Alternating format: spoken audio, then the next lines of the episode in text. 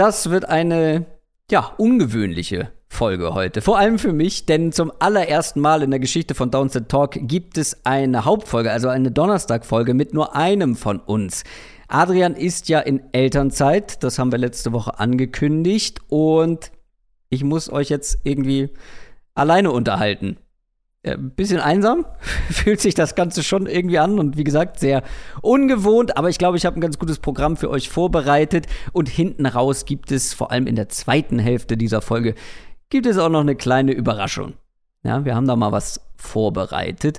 Aber vorab noch als Ankündigung, weil eben Adrian aktuell mehr oder weniger raus ist, habe ich die letzte Position Preview für den Draft mit unserem College-Experten Jan Wegwert zusammen gemacht, und zwar die Offensive Line-Folge. Die gibt es als Bonusfolge, aber für alle zugänglich bei Patreon. Also da gerne mal vorbeischauen. Da hört ihr 2 Stunden Offensive Line Talk, vor allem von Jan, und ich war auch irgendwie mit dabei.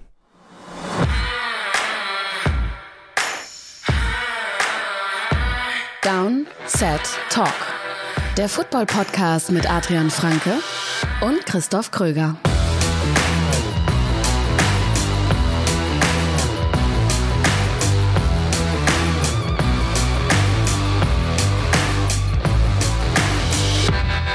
Herzlich willkommen zu einer neuen Folge Downset Talk. Das ist der offizielle NFL-Podcast von The Zone und Spox mit mir, Christoph Kröger, und ohne Adrian Franke, der euch wahrscheinlich jetzt imaginär einen wunderschönen guten Tag wünscht. Ja, es sind nur noch ein paar Stunden bis zum NFL-Draft, zumindest bis zur ersten Runde. Heute Nacht, also in der Nacht von Donnerstag auf Freitag, und ich hoffe, ihr hört das am Donnerstag, weil könnte ein bisschen unangenehm werden, wenn ihr meinen Prediction-Mock-Draft hört, nachdem die erste Runde schon durch ist. Aber ich meine, unterhaltsam könnte es auch werden. Heute Nacht, 2 Uhr geht's los, deutscher Zeit, und ich würde mich freuen, wenn einige von euch bei Twitch mal vorbeischauen. Ich habe mir vorgenommen, einen Watch-Along zu machen zur ersten Runde. Ja, wie gesagt, um 2 Uhr geht's los. Das Ganze geht dann so 4 Stunden, bisschen mehr vielleicht. Also ich kann jede Menge Support gebrauchen, um da auch dann mitten in der Nacht wach zu bleiben, würde ich mich freuen. Bei Twitch findet ihr mich unter dem Namen Krkrr, CHRRKR. Ihr werdet mich auf jeden Fall finden. Und das heute hier bei Downset Talk, ich habe es ja schon gesagt, wird eine ganz ungewöhnliche Folge mit mir alleine. Aber wir haben diese Folge zweigeteilt. Im ersten Teil gibt es meinen ja schon fast traditionellen jährlichen Prediction-Mock-Draft. Der fand jetzt die letzten Jahre immer auf unterschiedlichsten Plattformen statt. Der erste, da habe ich ein YouTube-Video draus gemacht. Beim zweiten letztes Jahr war das Ganze ein YouTube-Livestream. Und der lief so gut, damit habe ich mich qualifiziert hier für die ganz große Bühne, für die Big Stage. Und darf jetzt diesen Prediction Mock Draft als reguläre Downset Talk Folge machen. Und ja, ich meine, ich kann jetzt hier groß von einem Überraschungsgast sprechen, der mit dabei sein wird. Ich habe mit Adrian was vorab aufgenommen für diese Folge, weil das zweite Kind ist noch nicht da. Da wird noch gewartet, und dann haben wir uns gedacht, komm, wir gehen auf Nummer sicher, wir machen die Folge nicht zusammen, ich mache wie geplant meinen Mockdraft, aber wir haben dann was zusammen hinten raus, und zwar werden wir über My Guys sprechen für den Draft und wir haben Bold Predictions mit dabei, und vielleicht sagt er ja auch noch 1, 2 Sachen zu meinem Mockdraft und sagt, was er davon hält. Was ich heute nicht mit dabei habe, sind News, weil Adrian, ihr wisst, das ist ganz klar der Newsmaster bei uns. Wahnsinnig viel ist auch nicht passiert, ein paar Kleinigkeiten. Aber da werden wir dann, wenn es wirklich größere Sachen gibt, auch noch ausführlicher natürlich drüber sprechen im Laufe der nächsten Wochen und Monaten in der Offseason. Keine News, aber dafür habe ich trotzdem eine. Quick Question. Ganz genau. Ihr könnt nämlich über unseren exklusiven Discord-Channel Quick Questions einreichen. Das Ganze geht auch, wenn ihr YouTube-Member seid und uns auf diesem Weg supportet. Wer das auch machen will, schaut mal rein unter www.downsettalk.de/support, und ein ganz treuer Supporter ist Merzmann. Merzmann hat bei Discord gefragt, welches Team ist dein Favorit auf den größten WTF-Pick in der ersten Runde? Also ein Team, wo man direkt sagt, what the fuck, was machen die da? Und garantiert wird es auch dieses Jahr solche Picks geben. Picks, wo Spieler gedraftet werden, die nur die wenigsten, wenn überhaupt, in der ersten Runde erwartet haben. Da gibt es so ein paar prädestinierte Teams für. Also ich musste direkt an die Raiders denken. Gut, die sind nicht in der ersten Runde, stand jetzt mit dabei. Vielleicht gehen sie hoch, vielleicht kommen sie noch in die erste Runde, wer weiß. Aber auch die Patriots zum Beispiel, die sind in der ersten Runde dabei. Und die Patriots, glaube ich, ja, ey, wir haben es so oft schon gesehen, dass die jemanden picken, mit dem man überhaupt nicht gerechnet hat. Patriots zum einen, dann die Jaguars muss man hier, glaube ich, nennen, weil es war jetzt wirklich eigentlich wochenlang, monatelang klar, dass die an 1 Aiden Hutchinson draften. Den Edge Rusher, den Konsens Nummer 1 Spieler in diesem Draft, würde ich behaupten. Ja, jetzt hat sich aber die letzten Tage und die ganze letzte Woche über schon, ja, haben sich Gerüchte ergeben, wo es ziemlich sehr danach aussieht, dass sie nicht Aiden Hutchinson an 1 draften. Und ich sag mal so, es gibt einen neuen Favorit für diesen Pick, aber wenn die jetzt doch in eine ganz andere Richtung gehen und der sehr hoch angesehene Journalist Peter King aus den USA hat angekündigt, expect a surprise, also erwartet eine Überraschung von diesem Jaguars-Pick. Und ich weiß nicht, ob der jetzige Favorit auf den Nummer 1-Pick dann so eine große Überraschung wäre. Und wenn die irgendwas anderes machen als Aiden Hutchinson oder den Spieler, über den wir nachher noch ausführlich sprechen werden, dann wäre ich schon, also das wäre schon ein What-the-fuck-Pick. Packers möchte ich hier an dieser Stelle noch erwähnen, weil wenn die mit den 2 Picks in der ersten Runde am Ende ohne Wide Receiver da rausgehen, dann fällt mir schon die Kinnlade runter. Ich glaube nicht daran. Ich glaube, dass mindestens ein Wide Receiver nach Green Bay gehen wird. Aber die Packers haben seit 2002 keinen einzigen Wide Receiver in der ersten Runde gedraftet. Also who knows? Und noch eine Honorable Mention. Wenn die Panthers an 6 Kenny Pickett nehmen, wo es ja echt viele Gerüchte gab, die sind jetzt schon wieder so ein bisschen abgeflacht, abgekühlt. Aber wenn die wirklich an 6 Kenny Pickett nehmen, dann ist meine Aussage, wird auf jeden Fall in Richtung What the Fuck gehen. Das war die Quick Question. Und jetzt gehen wir in meinen Prediction Mock Draft. Der NFL Draft. Prediction Mock Drafts, ja, das ist immer so eine Sache für sich. Das ist immer eine große, große Lotterie. Niemand weiß, was die Teams machen. Es gibt Gerüchte, es werden aber auch ganz viele Lügen erzählt, ja, damit sowohl die Medien als natürlich aber auch die anderen Teams in die falsche Richtung gelenkt werden, auf eine falsche Fährte gelockt werden. Es ist wirklich ein reines Glücksspiel. So, aber der Reiz an Glücksspiel ist ja auch, dass man halt, oder auch der Reiz am Lotto ist ja auch, dass man am Ende vielleicht mehr richtig hat als andere und abräumt. Gut, hier kann man nichts gewinnen. Aber was man, glaube ich, vorab mal sagen muss, ist, dieses Jahr ist wirklich noch unberechenbarer als sonst. Normalerweise, die letzten Jahre, war es immer so, dass so ein paar relativ safe Picks zum Beispiel in den Top 5 gibt. Die letzten Jahre war ja auch der erste Pick. Ja, also Trevor Lawrence war klar, Joe Burrow war klar, bei Kyler Murray, das war nicht klar, dass er es wird, aber da gab es dann sehr, sehr viele Gerüchte kurz davor, dass er es wird. Bei Baker Mayfield war zumindest die Position klar. Und dieses Jahr kommen halt mehrere Faktoren zusammen, was das Ganze wirklich so unberechenbar macht. Es gibt zum einen nicht diese klare Gruppe an Top-Quarterbacks, wo man weiß, okay, die gehen wirklich in der Top 5 oder der und der und der könnten in der Top 5 gehen. Es gibt einfach nicht diese absoluten No-Brainer-Picks. Und schon Pick Nummer 1 ist völlig offen. Wirklich völlig offen. Wenn du mich vor einer Woche gefragt hättest, welcher Pick ist denn am sichersten, hätte ich gesagt, Aiden Hutchinson zu den Jaguars, das ist so der eine Pick, auf den wir uns verlassen können, bin ich mittlerweile ganz weit von weg.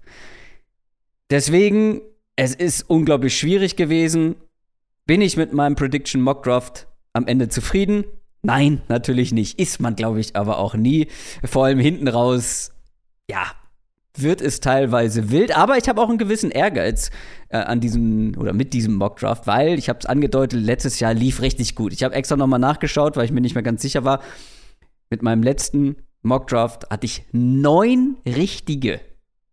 Das ist wirklich, also, wenn du mir vorher gesagt hast, 6 aus deinem Mockdraft sind richtig, bist du zufrieden? Absolut. 9, also mit richtig sind die Spieler gemeint plus das Team.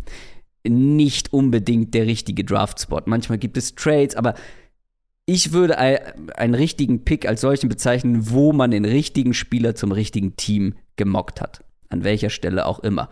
Und dann kommt noch hinzu, letztes Jahr hatte ich zu diesen 9 richtigen Picks bei 5 Teams zumindest die richtige Position, nur den falschen Spieler. Spoiler, das wird dieses Jahr nahezu unmöglich. Diese Marke irgendwie auch nur ansatzweise zu erreichen. Dafür, weil letztes Jahr zum Beispiel war halt klar, wer an 1 geht. Es war relativ klar, wer an 2 geht. Dann Kyle Pitts an 4 zu den Falcons war auch relativ klar. Bei einigen Teams war es klar, dass sie auf Offensive Tackle schauen. Da hatte ich dann vor allem einige richtig. Sowas gibt es so gut wie gar nicht dieses Jahr. Fast bei jedem Team sind selbst die Positionen komplett offen und kann in sämtliche Richtungen gehen. Und damit steigen wir ein in Pick Nummer 1. Pick Nummer 1, die Jaguars. Und das Problem mit Pick Nummer 1 ist natürlich immer, damit steht und fällt irgendwo auch so ein Mockdraft. Wenn du den falsch hast, dann kannst du einen Schneeballeffekt geben, ne? Und am Ende hast du wenig bis gar nichts richtig. Das Problem ist, dieser Pick Nummer 1 ist im Vergleich zu den letzten Jahren sehr offen. Generell, dieser Draft hat in meinen Augen nicht diese Top-Spitze an Spielern, nicht die ganz, ganz große, die Qualität in der Spitze. Es gibt nicht diese Blue-Chip-Player. Für mich persönlich gab es keinen Spieler, der mich vollends überzeugt hat. Aiden Hutchinson wäre für mich der beste Spieler in diesem Draft, aber er ist trotzdem kein Nick Bosa, kein Myles Garrett, kein Chase Young. Auch bei ihm hat man so ein paar Fragezeichen. So, und bei den Jaguars gibt's jetzt, was man so hört, nach allem, was man so hört, 3 Parteien innerhalb der Franchise. Zum einen hast du den Owner, der soll wohl Hutchinson wollen.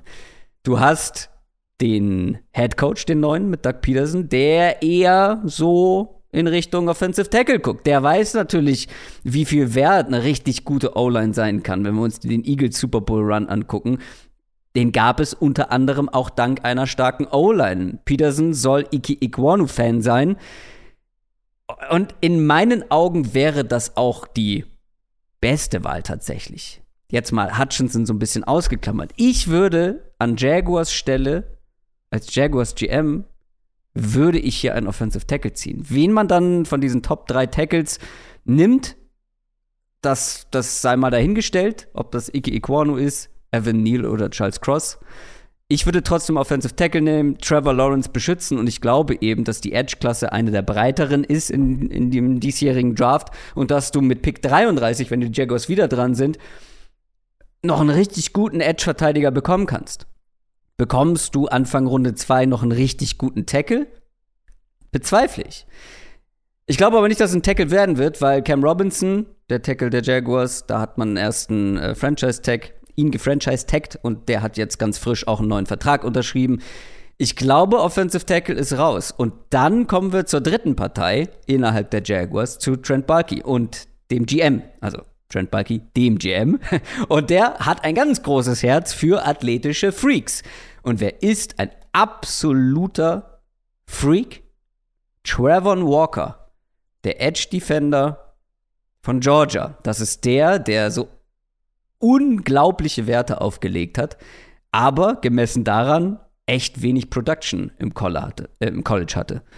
In Sachen, in Sachen Quarterback-Pressures und generell, was das angeht. Und das wäre schon eine Überraschung, in meinen Augen auch ein Reach, aber Baalke soll diese athletischen Werte super, super hoch gewichten. Und du hast natürlich dann diese 2 Optionen. Nimmst du den verhältnismäßig sicheren Pick mit Aiden Hutchinson, hoher Floor, oder gehst du auf Hit or Miss, auf den Upside-Pick mit Travon Walker?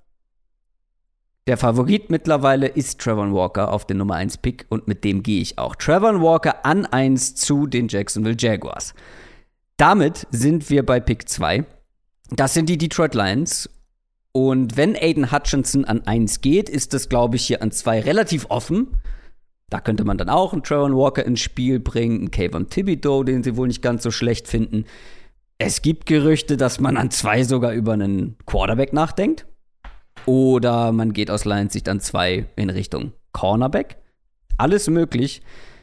Ich persönlich glaube, wenn Hutchinson doch an 1 gehen sollte, dann werden die Lions hier Thibodeaux picken.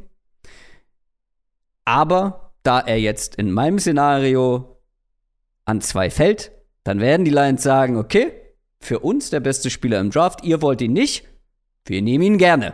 Edge Defender, großer Need bei den Lions. Und ich glaube, das wäre auch charakterlich oder einfach so, was den Typ angeht, ein sehr gutes Match zu Headcoach Dan Campbell. An 2 Aiden Hutchinson von Michigan zu den Lions. Pick Nummer 3. Die Houston Texans sind an der Reihe. Und die Texans sind die größte Wildcard in diesem Draft. Die Texans haben eigentlich Need auf jeder Position. Und deshalb kann dieser Nummer 3 Pick wirklich in sämtliche Richtungen gehen. Viele Analysten, die einen Mockdraft gemacht haben, haben hier einen Offensive Tackle. Einige sagen Defense, aber dann welche Position? Ist die große Frage. Trade Down ist auch ein Szenario. Ich werde hier mit Trades arbeiten in diesem Mockdraft, sonst wäre es kein richtiger Prediction Mockdraft, weil es wird Trades geben. Also Trade Down für die Texans. Ja, ich glaube, sie wären nicht abgeneigt. Aber es gibt jetzt immer mehr Gerüchte, dass es kaum Teams gibt, die überhaupt interessiert sind, nach oben zu kommen. So weit nach oben zu kommen. Weil halt dafür fehlen die Quarterbacks, für die du so weit und dann auch aggressiv nach oben gehen willst. Was machen wir mit den Texans? Ja, Nick Caserio, der GM, der kommt von den Patriots. Der hat gesehen, wie gut ein Team sein kann, oder wie gut vor allem eine Defense sein kann, die gute Man-Cover-Cornerbacks hat. Headcoach Lovie Smith ist auch einer, der aus dem Defense-Bereich kommt. Der sagt, das Herz einer Defense ist eine Defensive Line, soll wohl aber auch bei Cornerback nicht ganz abgeneigt sein. Wie gesagt, einige Analysten, Peter Schrager und Peter King zum Beispiel, 2 sehr hoch angesehene, gehen hier mit Ikem Ekwonu, dem Offensive Tackle. Ich glaube aber, dass das nicht so wahrscheinlich ist, dass die in die Offense gucken. Ich glaube, die gucken auf die Defense. Und es gibt gerade jede Menge Buzz, wie der Amerikaner sagt, was Cornerbacks angeht. Und vor allem bei einem ganz besonders. Und der bekommt gerade einen richtigen Hype seit seinem Pro-Day. Seit seinem Pro-Day soll der wirklich die Boards hochgeschossen sein. Klar, hier trifft bei mir jetzt ja, das der subjektive Wunsch oder die subjektive Einschätzung mit der möglichst objektiven Prognose zusammen. Geht nie objektiv, wisst ihr, aber weil ich glaube, dass an Nummer 3 Derek Stingley von LSU, der Cornerback, zu den Texans geht. Es kann auch Ahmad Gardner sein. Aber es gibt gerade zu viele Gerüchte rund um Stingley und die Texans. Zu viele Gerüchte, dass ich das nicht ignorieren kann. Und mir würde es halt auch noch ganz gut gefallen, wenn ich ehrlich bin, wenn mein Nummer 1 Corner zu den Texans geht. Und ich wäre 0 überrascht, wenn das hier in eine andere Richtung geht. Ne?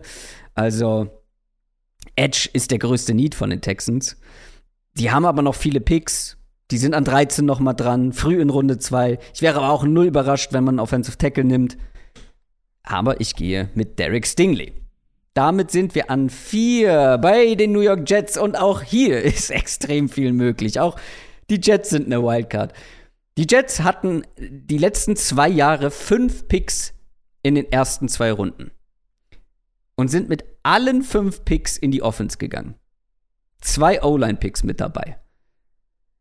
Mekhi Becton ist ein großes Thema bei den Jets, der Offensive Tackle, den man früh gedraftet hat in der ersten Runde und der quasi letztes Jahr nicht gespielt hat, war verletzt, dann hieß es, er kommt zurück, dann kam er aber bis zum Rest der Saison oder bis zum Ende der Saison nicht zurück, da hieß es, hat vielleicht ein bisschen zu viel auf den Hüften, da weiß man nicht so richtig, wie der Stand ist. Wenn die Jets sagen, wir glauben nicht, dass Mekhi Becton für uns noch eine Rolle spielt oder nicht mehr die Rolle, die wir von ihm erwartet haben, dann könnten die Jets Offensive Tackle gehen. Wenn sie aber sagen, wir glauben, dass er bis zum Start der Saison wieder topfit ist, dann werden sie hier nicht Offensive Tackle gehen. Und ich glaube, sie gehen in die Defense. Sauce Gardner muss hier ein Thema sein. Mir hat schon mehrfach gefallen der Name, der Cornerback. Weil die Jets brauchen einen zweiten Starting Cornerback. Ich glaube nicht, dass man damit Breece Hall so richtig sicher ist.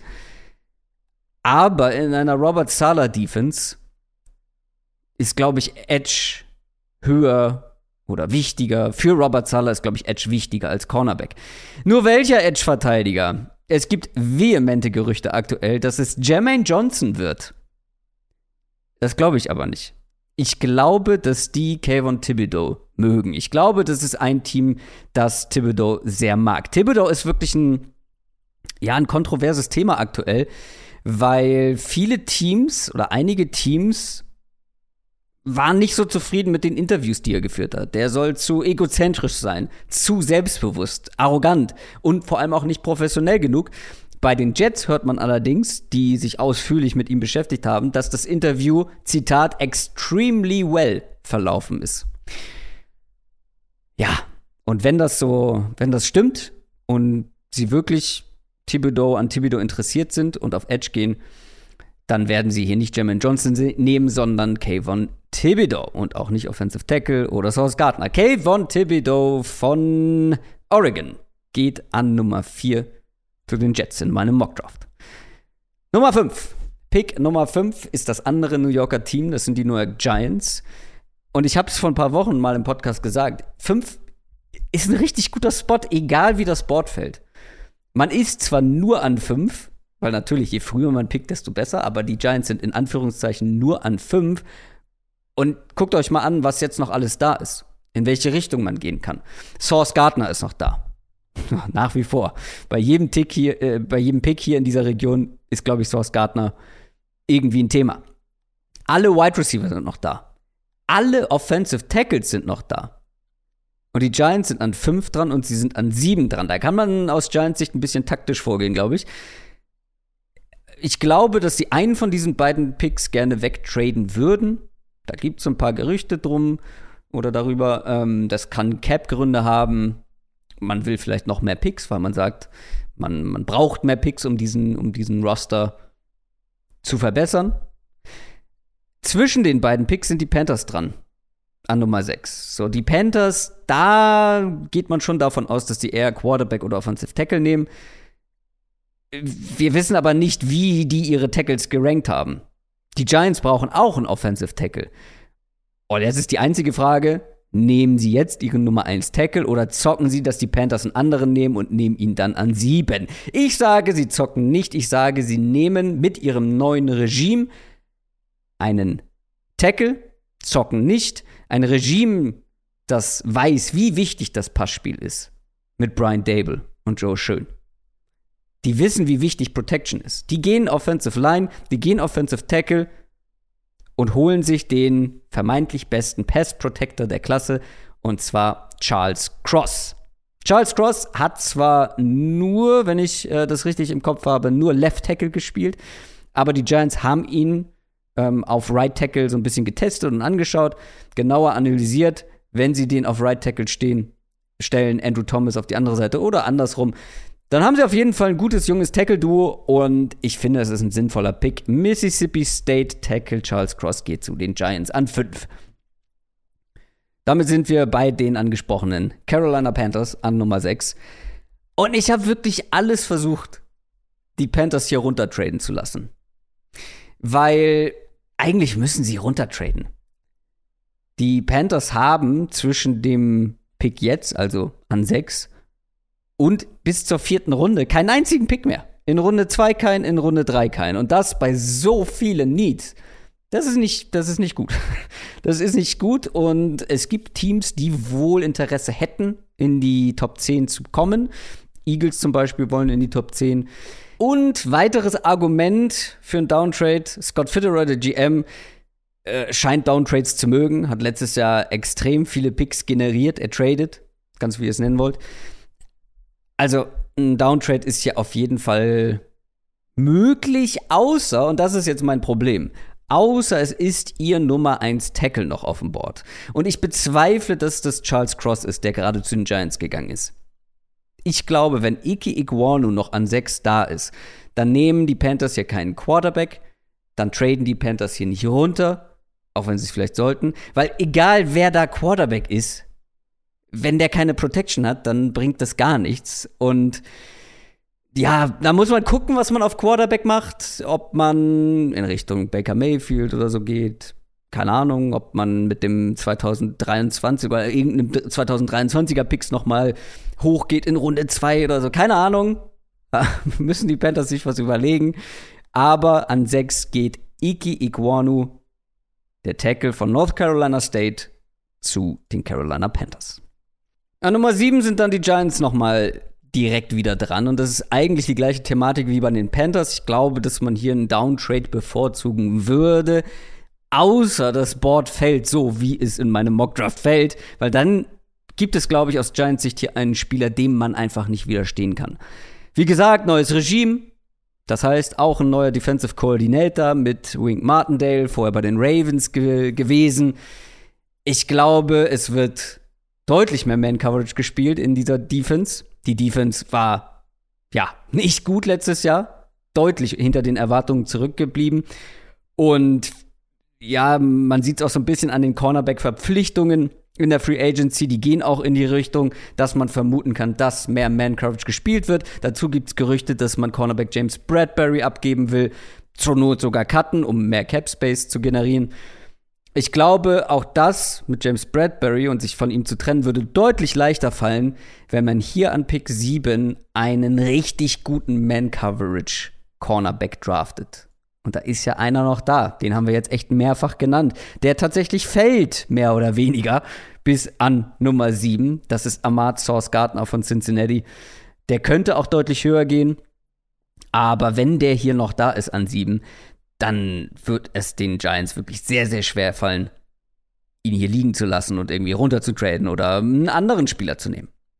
An Nummer 8 sind die Atlanta Falcons dran und ja, was soll ich sagen? Ist das nächste wirklich brutal schwer zu prognostizierende Team. Jeder, der irgendwie Mockdraft macht, denkt was anderes. Allein die Position, ähnlich wie bei den Texans, ist hier vollkommen offen. Ich traue ihnen absolut zu, wie letztes Jahr zu agieren. Einfach Best Player Available von ihrem Board und fertig. Drake London zum Beispiel ist da ein ganz heißer Kandidat. Manche erwarten hier auch oder manche schließen Quarterback nicht aus. Man hat Mariota geholt, sehr günstig auch. Und Mariota wird für die Falcons auch nicht mehr sein als ein Übergangsquarterback. Aber ein Quarterback so hoch an 8? Mein Gefühl sagt, dass die NFL-Teams, und das ist auch so ein bisschen das, was man hört, dass die ähnlich skeptisch sind wie Adrian und ich und wie viele andere Analysten auch. Die Falcons müssen dieses Jahr keinen Quarterback draften, aber vor allem müssen sie es auch nicht so früh tun. Vor allem mit der Menge an Needs. Und wenn wir das mit letztem Jahr vergleichen, wo sie einfach, wie gesagt, nichts gemacht haben und dann Kyle Pitts genommen hat, weil er denen in den Schoß gefallen ist. Zu letztem Jahr hat sich die Situation halt krass verändert, ne? Also, es ist kein Matt Ryan mehr, kein Calvin Ridley mehr, extrem viele Needs. Die Falcons müssen nicht sofort gewinnen. Ich würde hier, glaube ich, runtertraden wollen. Die Frage ist nur, wie man immer so schön sagt, du brauchst für einen Trade einen Tanzpartner. Es gibt sicherlich das ein oder andere Team, das hier interessiert sein könnte. Wenn es ein Team gibt, was einen Quarterback unbedingt haben will, dann kann ich mir vorstellen, also die Saints werden da immer wieder genannt, vielleicht sogar die Steelers. Wie gesagt, die Eagles wollen in die Top 10. Gibt ein paar Kandidaten, vielleicht ein Team, was einen ganz klaren Top-Wide-Receiver hat. Es ist noch kein Wide-Receiver vom Bord gegangen. Oder ein Team, was den letzten Top-Tackle will. Denn an 9 sind die Seahawks dran. Und da wissen wir, die könnten zumindest einen guten Tackle gebrauchen. Das sehe ich alles schon irgendwo passieren, aber das Problem ist an so einem Mockdraft, je mehr Trades ich mache, vor allem je mehr Trades ich früh mache, desto mehr random mache ich mir das Ganze und dieser Draft ist eh schon total random. Deshalb gehe ich mit meinem Bauchgefühl und mein Bauchgefühl sagt mir Jermaine Johnson, der Edge-Verteidiger. Jermaine Johnson bekommt gerade richtig viel Hype, also das kann gut sein, dass der nicht aus den Top 10 herausfällt.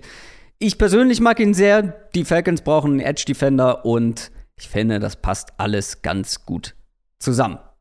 Also, Jermaine Johnson, jetzt muss ich ihn hier in meiner Liste erstmal finden, damit ich ihn abhaken kann. Jermaine Johnson, Edge-Verteidiger von Florida State, geht zu den Falcons. Und wie gesagt, die Seahawks sind an 9 dran. Und klar, die haben Need auf Quarterback.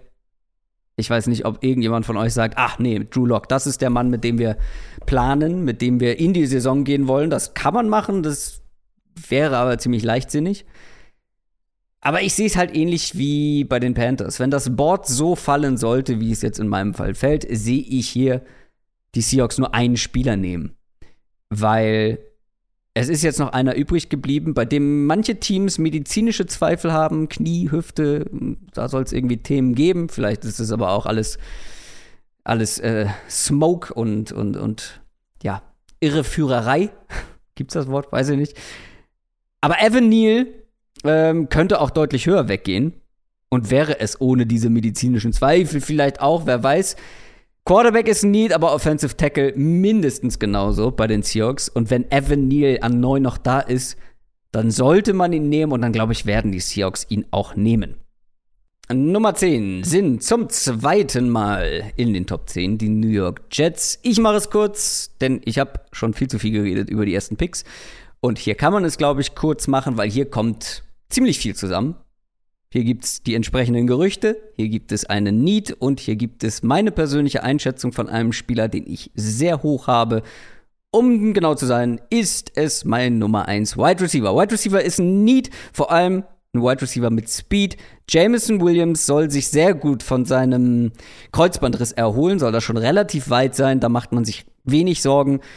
Und es gibt halt wirklich gerade viele Gerüchte, dass er der Nummer 1 Receiver vom Board sein soll, bei vielen wohl angeblich der Nummer 1 Receiver und dass er in den Top 10 geht. Bei mir geht er gerade noch soeben in den Top 10. Es kann natürlich sein, dass ein Wide Receiver noch früher geht. Vielleicht geht ja sogar jemand für ihn hoch, ich habe es gerade schon gesagt, und schnappt sich ihn weg vor den Jets. Wenn nicht, loggen wir das Ganze ein. Jameson Williams, Wide Receiver, Alabama, geht zu den Jets. Gute Ergänzung zum restlichen Receiving Call in meinen Augen. Damit wären wir an Nummer 11 bei den Washington Commanders und gefühlt geht hier wirklich jeder auf Wide Receiver. Klar, macht auch irgendwo Sinn. Weiterer Playmaker für Carson Wentz. Du kannst nie genug Wide Receiver haben. Definitiv nicht. Haben ist besser als brauchen. Terry McLaurin ist da. Klare Nummer 1. Einer der Top-Receiver in der NFL.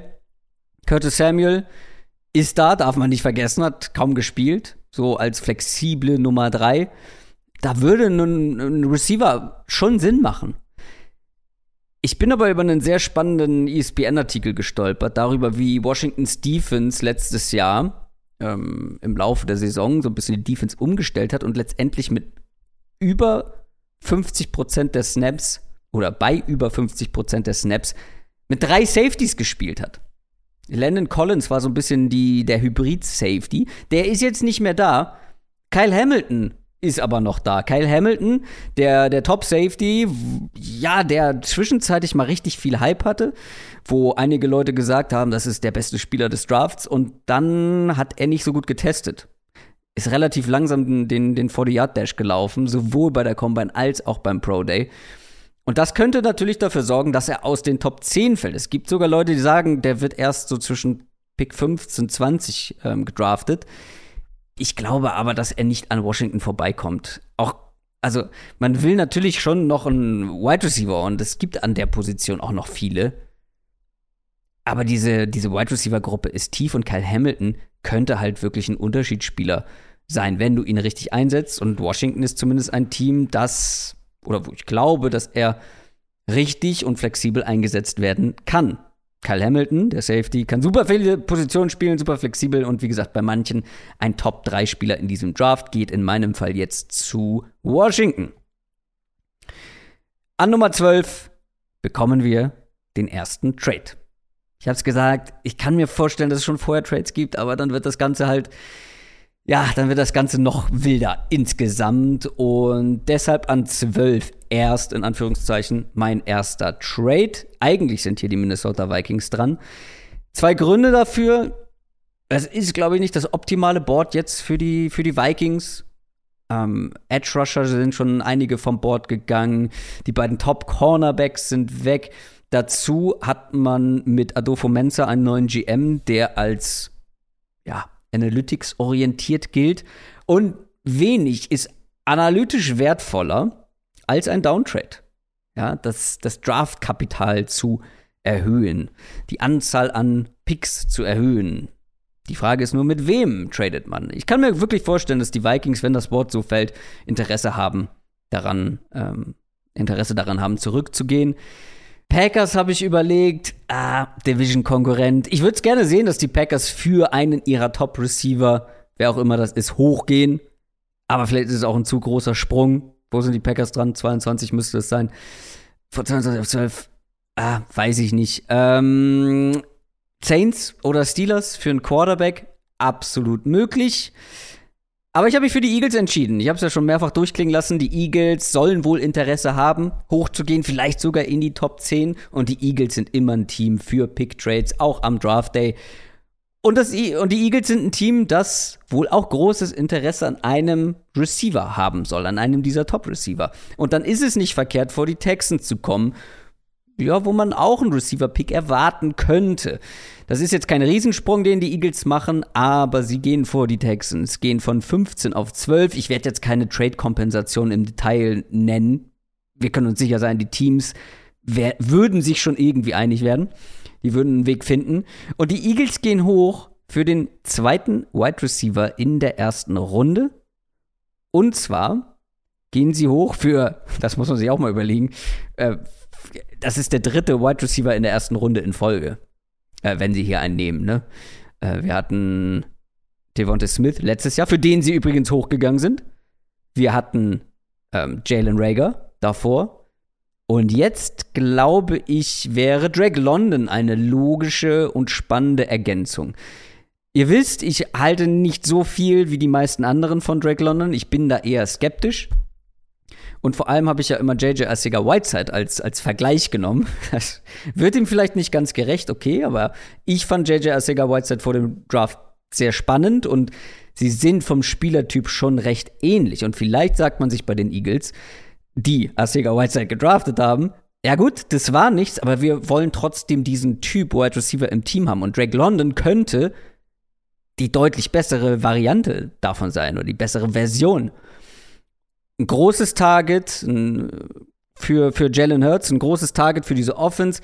Schöne Ergänzung zu Devonta Smith. Einer, der kompetitive Catches für sich entscheiden kann. Ich glaube, es würde passen, auch wenn ich natürlich kein Fan von diesem Pick wäre. Aber Drake London geht nach dem Uptrade der Eagles an Pick Nummer 12 zu den Eagles. Damit wären die Texans das zweite Mal dran. Ja, es hat sich aber nichts geändert zu Pick Nummer 3. Die Texans sind eine Wildcard in diesem Draft. Es ist super schwierig. Es waren ja jetzt 2 der letzten 3 Picks in meinem Mock-Wide Receiver. Die Texans könnten ja auch einfach einen Wide Receiver nehmen. Gar keine Frage. Wie gesagt, die haben Needs an allen Ecken und Enden. Auch auf Wide Receiver. Brandon Cooks verlängert, okay. Aber sie könnten auch einfach zurücktraden. Das soll wohl innerhalb der Franchise eine Überlegung sein, mit einem dieser beiden Top-Picks zurückzugehen, um noch mehr Draftkapital zu sammeln, damit man eben all diese Needs irgendwie adressieren kann. Und deswegen habe ich mir gedacht, warum nicht einen Mega-Blockbuster-Trade einbauen? Ja, warum denn nicht? Die Chiefs haben keinen Tyreek Hill mehr. Die Chiefs haben dafür aber 12 Picks in diesem Draft. Da habe ich gesagt, komm, scheiß drauf, wir machen einen Mega-Uptrade. Und zwar gehen die Chiefs von 29 auf 13. Dann legst du noch einen Second-Round-Pick oben drauf, vielleicht noch ein bisschen ganz spätes Gemüse. Wie gesagt, man wird sich einig und die Chiefs haben genug Munition, um so einen großen Sprung zu machen. Ich fände es extrem spannend und nicht komplett ausgeschlossen. Ob sie wirklich so hoch gehen, keine Ahnung. Ich kann mir sehr gut vorstellen, dass sie hochgehen und dass sie das auch für einen Wide Receiver tun, je nachdem, wie das Board fällt. Aber ich glaube, dass Garrett Wilson die perfekte Ergänzung zu Leuten wie Juju Smith-Schuster, Marquez Valdes-Scantling und Mecole Hardman wäre. Es gibt Gerüchte über einen Uptrade für Garrett Wilson. Ich glaube, es ist eine relativ bolde Prediction, dass sie von 29 auf 13 gehen. Aber ich fände es auch schön, wenn ich so einen krassen Uptrade mit dabei habe. Von 29 auf 13 die Chiefs für Ohio State Wide Receiver Garrett Wilson. An Nummer 14 sind die Baltimore Ravens dran. Und guess what? Nächste Wildcard. Viele sehen hier einen Offensive Tackle. Zum Beispiel Trevor Penning wäre noch da. Sehe ich hier nicht unbedingt. Es gibt Gerüchte, dass Stanley bis zur Saison komplett fit sein soll wieder. Ich glaube, es wird irgendwas in Richtung Defensive Line. Und ich meine, wir hatten gerade hier Fancy Uptrade und so weiter. Wären wir mal ein bisschen bodenständiger. So ein richtiger Ravens-Pick wäre Jordan Davis für mich. Dieser riesige Defensive Tackle von Georgia. Irgendwie passt das. Man hat an der Defensive Line ein paar gute Leute, bei den Ravens okay, aber Calais Campbell ist auch nicht mehr der Jüngste. Jordan Davis könnte ihn irgendwann mal beerben und einen Runstopper, einen zusätzlichen richtig, richtig guten Runstopper, und das ist Jordan Davis, in dieser Division zu haben mit einem Nick Chubb, mit einem Joe Mixon und einem Najee Harris, gegen die du zweimal im Jahr spielen musst, ist, glaube ich, auch nicht so verkehrt. Also an 14 zu den Ravens, Jordan Davis von Georgia. Dann sind die Vikings an 15 dran, nach dem Trade mit den Eagles, und jetzt hat man ein bisschen mehr Draftkapital zur Verfügung und trotzdem ist vielleicht, zumindest in meiner Prediction, der Wunschspieler noch zur Verfügung. Also alles richtig gemacht. Das könnte ein Spieler sein, der vor allem bei GMs weit oben auf dem Board sein sollte, die halt nicht so viel Wert auf Maße und pure Athletik setzen oder so weiter, oder die zumindest niemanden ausschließen, nur weil er wie dieser Cornerback ein bisschen kurze Arme hat, ein bisschen undersized ist für die Position. Ich bin auch kein großer Fan. Und wahrscheinlich sind auch einige Vikings-Fans nicht besonders angetan von einem weiteren Cornerback in der ersten Runde. Aber Trent McDuffie macht hier irgendwie zu viel Sinn. Der ist ein bisschen kleiner, der hat kurze Arme. Für mich einer eher, der im Slot dann in der NFL zu Hause ist. Aber wenn ein Team ihn auch outside sieht oder zumindest mit dem Potenzial, outside spielen zu können, dann finde ich das auch nicht zu hoch für Trent McDuffie. Könnte an 15 echt ein logischer Pick für die Vikings sein. Du hast mit Cameron Dantzler und Patrick Peterson zwei Cornerbacks auf Außen. Peterson wird auch nicht mehr ewig spielen. Trent McDuffie kannst du jetzt im Slot an die NFL heranführen. Da hast du aktuell einen Sullivan, den man von den Packers geholt hat. Das ist eine Absicherung mehr nicht. Trent McDuffie macht hier irgendwie viel Sinn für die Vikings für mich. Deswegen geht der Cornerback von Washington nach Minnesota. An 16 sind die New Orleans Saints am Start und viele glauben ja, dass man sich diese beiden Mid-First-Round-Picks, also 16 und 19, geholt hat, um dann nochmal hochzugehen. Vielleicht für einen Quarterback. Vielleicht sogar für eine andere Position, weil die Saints machen sowas. Wir haben es schon gesehen. Ich glaube das aber nicht. Ich glaube, die sehen Jameis Winston als Starting Quarterback. Ich glaube, die halten sehr viel von ihm und zu wenig von dieser Quarterback-Klasse. Und ich meine, das war mein Take eigentlich die ganze Zeit bei den Saints, dass die zwei Needs sehen bei sich oder zwei große Needs sehen und je nachdem, wie das Board fällt, picken sie einfach auch jetzt halt in dieser Region diese zwei Positionen und die Spieler, die sich da anbieten. Ich glaube sogar, dass die Saints sich insgesamt deutlich kompetitiver sehen, als wir das vielleicht machen und auch viele neutrale Zuschauer das machen. Deswegen, das ist auch ein Argument in die Richtung, Wide Receiver und Offensive Tackle wären für mich diese beiden Needs. Das Schwierige für die Saints ist, die Chargers kommen direkt danach. Und die könnten in genau die gleiche Richtung gehen. Offensive Tackle, Wide Receiver.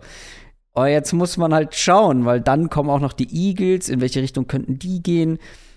Was ist uns wichtiger? Oder welchen Spieler auf diesen Positionen haben wir höher?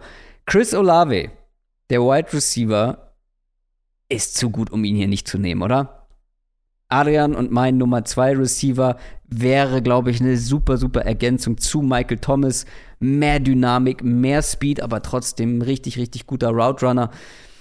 Chris Olave von Ohio State, wenn der an 16 zu den Saints fällt, kann man damit, glaube ich, sehr zufrieden sein.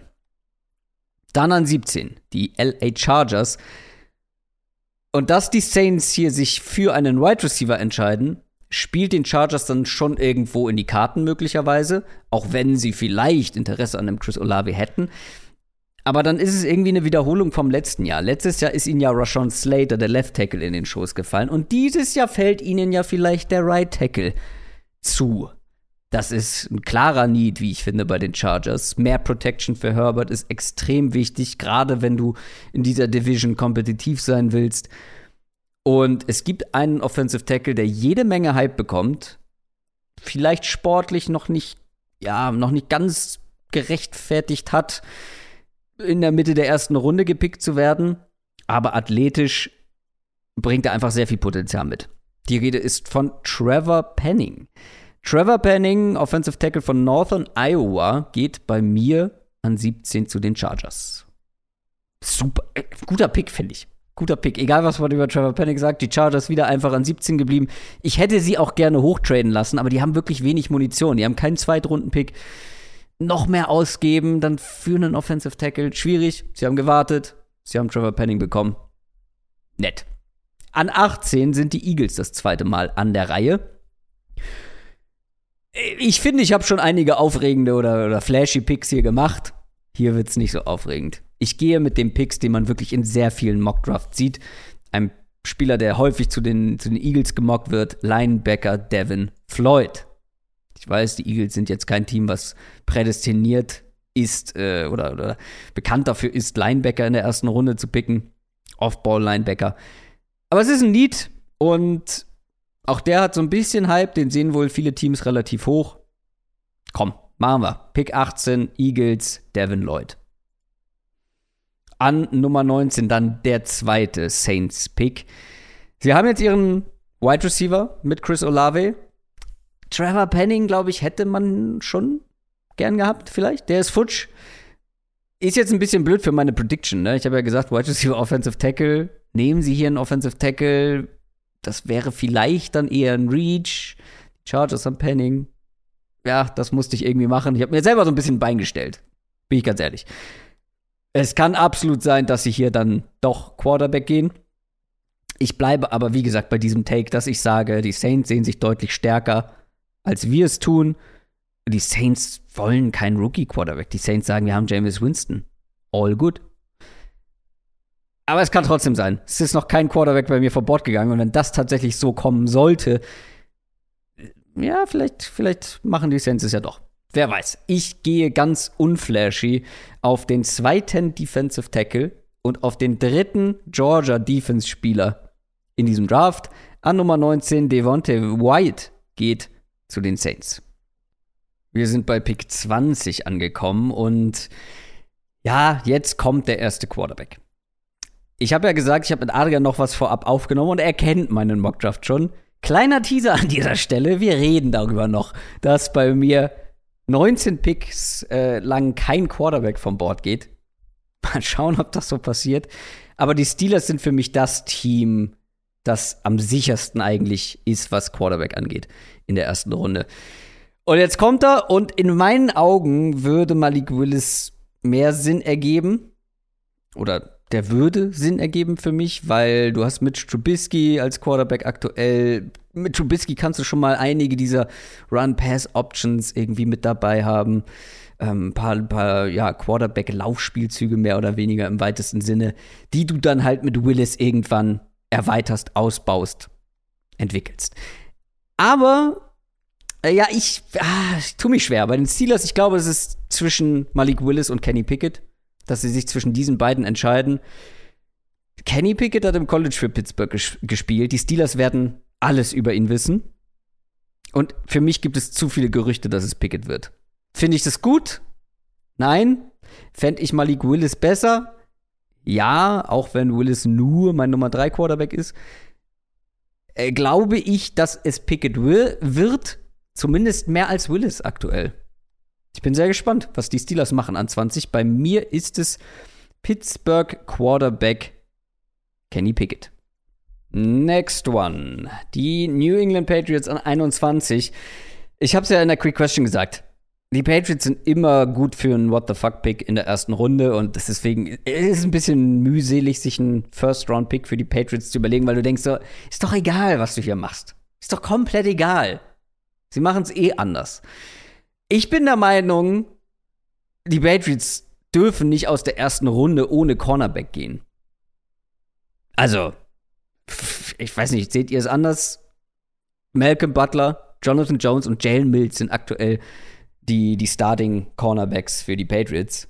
Aber Bill Belichick-Picks zu prognostizieren, ist unsinnig. Wie gesagt, es kommt anders. Und deswegen, ich habe schon versucht, so ein bisschen Zufall mit reinzubringen. Ich würde hier Cornerback gehen, persönlich. Andrew Booth zum Beispiel. Vielleicht ist ein Kair Elam irgendwie mit in der Verlosung. Ich nehme aber so einen irgendwie typischen Patriots-Pick, zumindest was den Spielertypen angeht.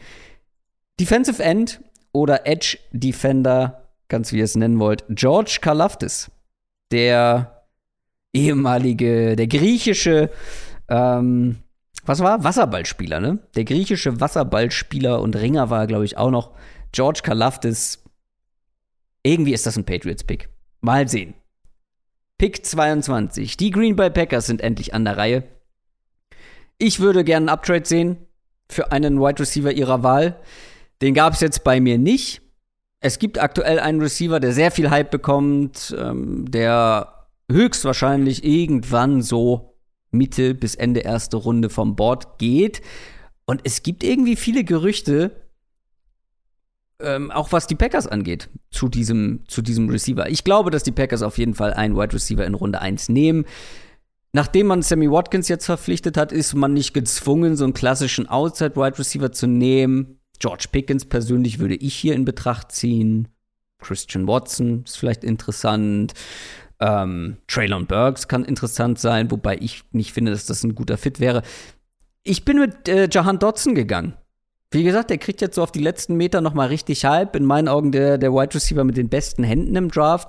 Vielleicht so die kleinere, dynamische Version von Randall Cobb. Ich fände es super spannend. Wäre, glaube ich, eine gute Ergänzung für diese Wide-Receiver-Gruppe. Die Packers gehen mit Jahan Dotson, auch wenn es wahrscheinlich eine Überraschung wäre. An 23 sind die Arizona Cardinals dran.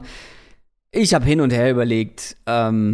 Ich glaube, dass die Cardinals auch gerne einen Jahan Dotson hätten. Der ist jetzt weg.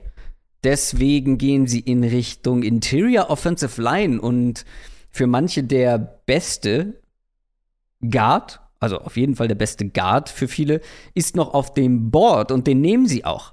Zion Johnson, mehr Protection für Kyler Murray, ist einfach wichtig. Und ich glaube, das haben die Cardinals auch erkannt. Man hört davon im Defensive Lineman, aber gehen sie schon wieder in der ersten Runde in die Defensive Line. Und ja, Wide Receiver kann natürlich auch sein. Sind, wie gesagt, alle, die ich eben aufgezählt habe, könnten auch hier interessant werden, aber ich tendiere eher zu welche, die im Slot spielen, vor allem, die einen Christian Kirk ersetzen. Jahan Dotson vor der Nase weggegangen. Deswegen Zion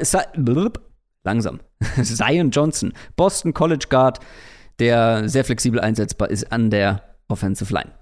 Geht zu den Cardinals. Dann kommen wir zu den Cowboys. Ja, eigentlich, und auch hier habe ich mir wieder selber ein Bein gestellt, eigentlich habe ich die ganze Zeit damit gerechnet, ich werde Zion Johnson zu den Cowboys mocken. Und jetzt nehme ich mir den selber weg. Ein Pick davor. Gut. Da muss man kreativ werden. Und das bin ich geworden. Es gibt einen Interior Defensive Lineman, der auffallend oft mit der ersten Runde in Verbindung gebracht wird. Und der sich schon mit den Cowboys auf jeden Fall getroffen hat. Wenn die ihn hier nehmen, wäre es für viele auf jeden Fall ein Reach und wäre auch eine Überraschung. Ich finde schon, dass Interior Defensive Line einer ja einer der Needs ist bei den Cowboys. Logan Hall, ja, mocke ich jetzt einfach mal von Houston nach Dallas. Merkt man gar nicht, dass ich Zweifel habe, oder? Ob das so kommt? Naja, das Gleiche gilt für Pick Nummer 25. Man merkt, hinten raus wird es immer ein bisschen loser und wilder, weil, ja, ganz ehrlich, also es ist dieser Schneeballeffekt, wenn du nichts in den ersten 10 richtig hast, wird es schwer, hier hinten raus welche zu treffen. Da kann man mal ein bisschen kreativer werden und an Pick Nummer 25 sind die Buffalo Bills dran. Ich rechne hier schon sehr mit einem Cornerback oder irgendeiner anderen Position als der, die ich gewählt habe. Ich berufe mich hierbei auf ein Gerücht, was es vor längerer Zeit mal gab. Und wenn es letztendlich so kommt, möchte ich schon derjenige sein, der den Running Back in der ersten Runde zu den Bills gemockt hat. Natürlich. Ja, komm. Breece Hall, Running Back. Wenn es ein Team gibt in dieser Liga mit Need auf Running Back, wenn es ein Team gibt, das überhaupt in Frage kommt, einen Running Back in der ersten Runde zu draften, dann sind es die Bills. Und wenn das am Ende so kommt und ich habe das nicht gemacht, würde ich mich ärgern. Pick 26 sind wir jetzt. An 26 sind die Tennessee Titans dran. Die Titans könnten hier schon den ein oder anderen interessanten Spieler nehmen. Es sind echt auf vielen Positionen noch nette Namen auf dem Board. Aber die Titans haben auch keinen Pick zwischen jetzt Pick 26 und Pick 90. Das sind einige. Und die Titans können, ja, frischen Wind gebrauchen, was Spieler angeht. Und deswegen hören sie sich auf jeden Fall Trade-Angebote an. Und sie werden mehr Picks sammeln. Sie werden aus der ersten Runde heraus traden. Und wer kommt rein? Es sind die Falcons bei mir. Ich habe ja an Pick 8 schon über die Falcons gesprochen, habe gesagt, sie brauchen nicht zwingend jetzt einen Quarterback draften.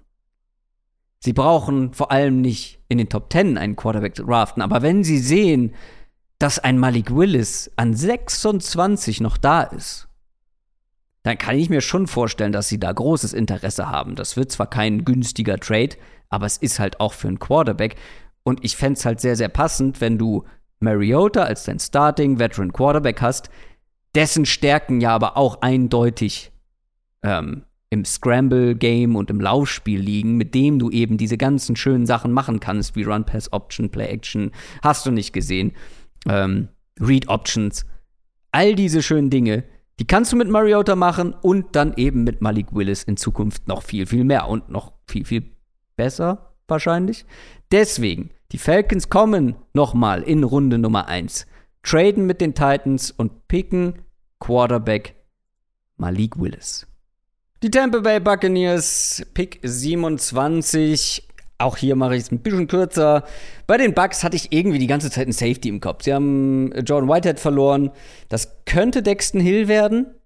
Ich habe mich für einen entschieden, der wohl sehr wahrscheinlich irgendwo am Ende von Runde 1 geht. Das ist Lewis Cine. Und Lewis Cine geht in meinem Mock zu den Bucks. Und ich meine, wir können ja nicht genug Georgia Defense Player im Draft haben, in der ersten Runde haben. Und das ist der nächste. Was ist der? Der vierte? Ich glaube schon. Ja, haben wir damit einen Rekord? Ich weiß es nicht. Aber es ist der nächste Georgia-Verteidiger, der gepickt wird. Lewis Cine zu den Buccaneers. Und damit sind die Green Bay Packers als nächstes an der Reihe zum zweiten Mal an 28. Ich habe schon ein großes Bedürfnis, hier noch einen zweiten Receiver zu den Packers zu mocken. George Pickens. Ich fände es super. Und ich meine, mir fällt gerade der Name nicht ein, aber haben sie nicht letztes Jahr quasi das Äquivalent auf Cornerback von Georgia gedraftet? Und jetzt halt als Receiver-Version? Das wäre der nächste Georgia-Spieler. Das wäre wirklich verrückt. Passiert bei mir auch nicht tatsächlich. Ich glaube nicht, dass die seit 2002 keinen einzigen Receiver nehmen und jetzt 2. Ich bin mit Interior Offensive Line gegangen.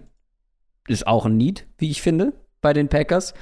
Und entscheide mich hier für Guard Kenyon Green von Texas A&M. Die Texans haben runtergetradet mit den Chiefs, die hochgekommen sind für einen Wide Receiver. Die Texans eben runter. Leichter geworden ist es leider trotzdem nicht, was die Texans angeht. Immer noch eine Wildcard und ich bin hier ein bisschen bolder unterwegs. Ich finde gerade am Ende der ersten Runde, da muss man auch so ein paar bolde Sachen mit einbauen. Und wenn man dann hittet, kann man die Victory Lap drehen. Wenn nicht, dann hat man es sehr schnell vergessen. Hoffe ich. David Ojabo. Das ist einer, der wäre ohne seinen Achillessehnenriss easy First-Round-Pick gewesen. Immenses Potenzial. Das ist der, über den haben wir gesprochen, der Fußball gespielt hat lange. In Schottland müsste das gewesen sein, wenn ich mich richtig erinnere. Und der erst vor ein paar Jahren in die USA gekommen ist und dann mit Football angefangen hat. Und jetzt schon so weit ist als Pass-Rusher, dass er eben als First-Round-Pick in Frage gekommen wäre. Und dann bei seinem Pro-Day hat er sich die Achillessehne gerissen. Das Ding halt mit den Texans ist, die haben extrem Need auf Edge. Ich habe an Pick 3 darüber gesprochen. Und vor allem haben sie Zeit. Die brauchen nicht zwingend jemanden, der ab Saisonbeginn 2022 hilft. Die haben Zeit. Die haben einen langen Rebuild vor sich. Sie haben jetzt noch mehr Picks dafür. Geh hier aufs hohe Upside. Geh hier auf David Ojabo, wo das Potenzial wirklich, das Ceiling ist immens hoch. Und probier es aus. Ist natürlich ein bisschen ungünstig jetzt, wenn man das mit den 2 ersten Picks macht, weil auch Derek Stingley, ich bin großer Fan, aber auch der hat natürlich Verletzungsfragezeichen am Start. Und jetzt der nächste mit David Ojabo, weil Achillessehnenriss, ist ja noch so explosiv, wenn er zurückkommt. Trotzdem fände ich es einen extrem spannenden Pick. Das gilt auch für den nächsten. An Nummer 30 sind die Chiefs dann das zweite Mal dran. Den Pick behalten sie. Wie gesagt, sie haben genug Munition, um nach oben zu gehen. Da können sie sich Pick 30 aufsparen. Und sie draften Boye Mafe, auch ein Edge-Defender. Boye Mafe, ich finde ihn persönlich sehr, sehr spannend. Auch über den spreche ich mit Adrian später noch ein bisschen ausführlicher. Ja, hochexplosiver Typ, eher gegen schwächere Konkurrenz gespielt. Aber gerade beim Senior Bowl gut ausgesehen. Ist so ein Late-First-Round-Sleeper. Bekommt gerade relativ viel Hype. Und der GM soll wohl großer Fan sein von Boye Mafe, von den Chiefs. Und Pass Rush ist definitiv ein Need. Also ich kann mir sehr gut vorstellen, dass man mit diesem Pick in die Richtung geht, was die Position anbetrifft. Und wenn es Boye Mafe wird, habe ich auf jeden Fall einen richtigen Pick abgeräumt. An 31 dann die Cincinnati Bengals. Und für die ist es vielleicht das perfekte Szenario, weil es ist hier jemand gefallen, der auch echt schon Mitte Runde 1 gehen könnte. Tyler Linderbaum, der Center von Iowa, der sehr hoch gerankt wird. Wahrscheinlich von manchen Teams, von manchen aber auch überhaupt nicht, weil der ist undersized und hat extrem kurze Arme für einen Offensive Lineman in der NFL. Wenn der abrutscht, also ich kann mir irgendwie vorstellen, dass er abrutscht. Ob er wirklich bis an 31 fällt, sei mal dahingestellt. Aber wenn er das tut, dann eben wegen seiner Maße, nicht wegen seiner sportlichen Leistung und vor allem nicht weiter als Pick 31. Die Bengals wollen weiter in die Offensive Line investieren. Die wollen mehr Protection für Joe Burrow. Sie haben schon ein bisschen was gemacht in der Free Agency, aber das hält sie definitiv nicht davon ab, ein so spannendes Prospect wie Tyler Linderbaum zu holen.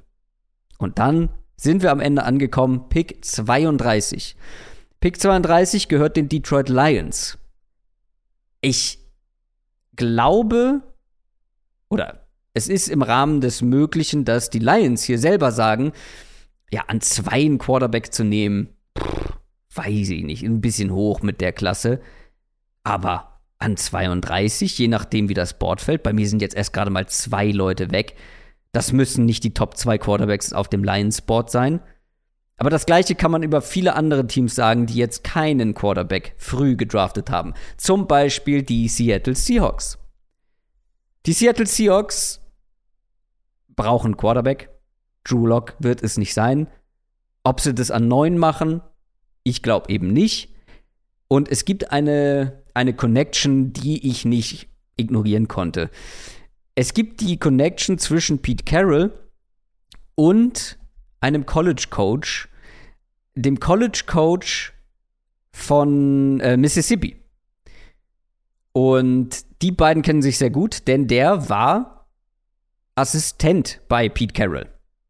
Und es gibt einen Quarterback in diesem Draft, der bei Mississippi unter diesem ehemaligen Pete Carroll Assistant Coach gespielt hat. Das ist einer, den hassen manche Teams. Hass ist natürlich ein viel zu großes Wort, aber den haben manche Teams wahrscheinlich sogar gestrichen, auch was charakterliche Sachen angeht. Aber manche Teams lieben ihn. Das hört man jetzt immer wieder. Da wird wirklich sehr kontrovers diskutiert. Einige ganz hoch bei ihm, einige ganz low. Und ich glaube, die Seahawks sind sehr, sehr hoch bei Matt Corral. Und wäre es nicht auch wunderbar, Pete Carroll und Matt Corral? Also ein super Match, egal wo man hinguckt. Das war mein Prediction Mock Draft für den Draft 2022 in der NFL. Zumindest für die erste Runde. Ich weiß, es gibt jetzt 8 Teams oder so, die keinen einzigen First-Round-Pick hatten. Und viele Fans von diesen Teams wünschen sich natürlich auch mal einen Zweitrunden-Mock-Draft. Aber das ist halt so, also in der zweiten Runde überhaupt irgendwas zu treffen.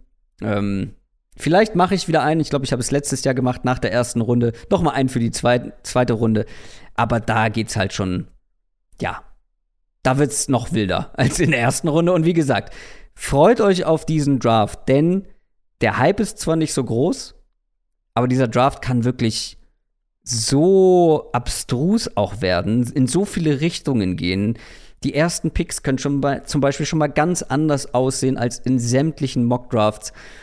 Ich hoffe, euch hat mein Mockdraft gefallen. Ich habe versucht, eine Mischung hinzubekommen aus verhältnismäßig realistischen Picks, ein paar Hot-Takes mit dabei, ein paar wildere Szenarien. Ja, irgendwie eine gute Mischung, so dass ich vielleicht am Ende auch ein paar Treffer dabei habe. Denn, das habe ich jetzt eingangs noch gar nicht erwähnt, ich werde, wie letztes Jahr auch, für jeden richtigen Pick, das heißt Spieler bei der richtigen Mannschaft, für jeden richtigen Pick 10 Euro spenden. Organisation werde ich mir noch raussuchen. Letztes Jahr waren es, glaube ich, Ärzte ohne Grenzen. Und da waren es halt 90 Euro. Wie gesagt, es könnte auch ein sehr kostengünstiger Abend werden für mich. Schaut gerne mal bei Twitch vorbei. Ich kann sämtlichen Support gebrauchen. Um 2 Uhr deutscher Zeit geht's los und geht dann, wie gesagt, bis in die frühen Morgenstunden. Das war der Mockdraft. Und jetzt kommt der Part mit Adrian, den wir vorab aufgenommen haben. Eigentlich haben wir ja letzte Woche angekündigt, dass ich diese Folge komplett alleine machen werde, weil Adrian Nachwuchs erwartet, sein zweites Kind. So, dieses Kind lässt aber etwas auf sich warten. Und deswegen haben wir dann im Laufe der Woche beschlossen, dass wir noch was zusammen aufnehmen wollen für diese Folge. Das haben wir dann im Kasten, gehen auf Nummer sicher. Ich mache trotzdem meinen Mockdraft, aber Adrian Franke ist trotzdem mit in der Folge dabei. Einen wunderschönen guten Tag. Ich habe natürlich überlegt, was eine smoothe Überleitung wäre. Und es ist mir eigentlich dann relativ schnell eingefallen, weil ehrlicherweise, was wir ja hier jetzt machen, heute, du vor allem heute, mit deinem Prediction-Mock, alles so Draft-Prognose-mäßig ist eine sehr ungenaue Wissenschaft, muss man sagen. Ja. Und die Errechnung vom genauen Geburtstermin des Kindes ist auch eine ziemlich ungenaue Wissenschaft, deswegen offensichtlich, ja. sind wir da nach wie vor jetzt am Warten, gehen es natürlich einfach Tag für Tag an und wenn was geht, das nehme ich jetzt natürlich noch mit Richtung Draft, während ich gleichzeitig versuche, bei allen Terminen dabei zu sein, Arztterminen dabei zu sein. Und dann balanciert sich das so ein bisschen aus. Aber das ist ja eigentlich, für uns natürlich ist es irgendwo schön, dass es noch geklappt hat, dass wir diese letzte Pre-Draft-Folge jetzt doch noch irgendwie zusammen machen. Ja, zumindest einen Teil. Aber wir haben einen besonders schönen Teil für euch vorbereitet. Denn wir werden gleich über My Guys sprechen für diesen Draft. Dann haben wir beide noch 2 Bold Predictions vorbereitet, obwohl ich sagen muss, in meinem Mockdraft sind einige Bold Predictions schon mit dabei, inklusive. Und du bist die einzige Person, die schon einen Blick auf meinen Prediction Mockdraft werfen konnte. Mhm. Ich habe ihn noch nicht mal aufgenommen, er ist gerade fertig geworden. Was sagst du? Wo muss ich mich erklären? Nein, ich finde, also in vielen Sachen kann ich dir nur zustimmen. Ich meine, du hast jetzt auch Travon Walker an der 1. Das ist ja mittlerweile, muss man ja sagen, der Standard, der ist der Favorit jetzt auch seit, ich glaube, Montag sogar schon, bei den Buchmachern, um der Nummer 1-Pick zu werden. Wenn man Stand heute den Gerüchten glaubt, ist Hutchinson ja sogar raus aus der Debatte. Ja, am Ende wird es vielleicht doch Ikem Ekwonu. Ich wollte gerade sagen, Ekwonu wäre noch so eine Option. Aber da werde ich nicht viel diskutieren. Generell, also gerade in deiner Top 10 gibt es vielem, was ich zustimme. Viele Sachen habe ich ja auch in meinem Prediction-Mock, der natürlich schon ein paar Tage früher entstanden ist. Das heißt, den ich mir extra nach wie vor nicht angeguckt habe, damit wir nicht zu viel Überschneidung haben. Deswegen, ich habe keine Ahnung, was du den werde ich mir dann, wenn ich es aufgenommen habe, dann werde ich ihn mir angucken. Ja, aber ja, also, ein paar Überschneidungen gibt es natürlich mit allen, die einen Mockdraft machen. Ja. Ich habe auch die beiden Cornerbacks nur vertauscht, aber auch beide Cornerbacks bei Texans und Giants in der Top 10. Ich habe auch die Panthers mit einem Tackle. Ich habe auch die Giants mit Cross, also gleicher Tackle quasi. Ich habe auch 1 und 2 gleich, nur vertauscht. Also Hutchinson 1 und Walker noch 2. Und dann so ab Pick 8 ungefähr geht's bei mir in eine andere Richtung. Ich glaube, Atlanta nimmt einen Receiver oder tradet runter. Das ist meine Vermutung. Das ist jetzt natürlich aber, also, ne, da geht jetzt meine Vermutung gegen deine. Das ist nichts, wo ich sage, da musst du dich erklären. Wo du dich aber in meinen Augen erklären musst, sind die Quarterbacks. Ich weiß, das ist super schwer dieses Jahr, die unterzubringen. Ja. Du hörst Malik Willis letztlich an 26 via Uptrade zu Atlanta. Also die Falcons kommen noch mal hoch in Runde 1 als deinen zweiten Quarterback. Ich glaube nicht, dass Willis so weit fällt. Also ja, ich kann mir mittlerweile auch gut vorstellen, dass kein Quarterback Top 10 geht. Ich glaube, so hatte ich es auch in meinem Mock. Ich glaube, ich hatte Willis dann an 12 per Uptrade durch Pittsburgh. Kannst du dir wirklich vorstellen, dass so wie die Liga halt tickt, dass kein Quarterback Top 15, bei dir ist ja Top 15 sogar, dein erster geht an 20, dass kein Quarterback Top 15 geht? Ja, da fragst du was, ne? Also laut meinem Prediction Mock Draft kann ich mir das schon vorstellen. Ja, ich musste irgendwie bei meinem Wort bleiben und gleichzeitig so ein bisschen gegen das gehen, was man vermuten könnte. Zum Beispiel habe ich die ganze Zeit gesagt, ich glaube nicht, dass die Saints in der ersten Runde einen Quarterback draften. Jetzt fällt das Board sehr optimal für die Saints, um einen Quarterback zu draften, weil bei beiden Picks wären bei mir alle noch da. Da habe ich mich dann ein bisschen schwer getan, gebe ich zu. Es kann sehr gut sein, dass es kann auch sein, dass tatsächlich ein Team in die Top 10 hochtradet, um einen zu holen. Ich glaube halt einfach grundsätzlich, dass die Teams auch sehr wenig überzeugt sind von den Quarterbacks dieses Jahr. Das habe ich versucht in meinem Prediction Mock Draft vielleicht etwas zu extrem auszudrücken. Ich glaube, dass die Steelers in Richtung Kenny Pickett gehen.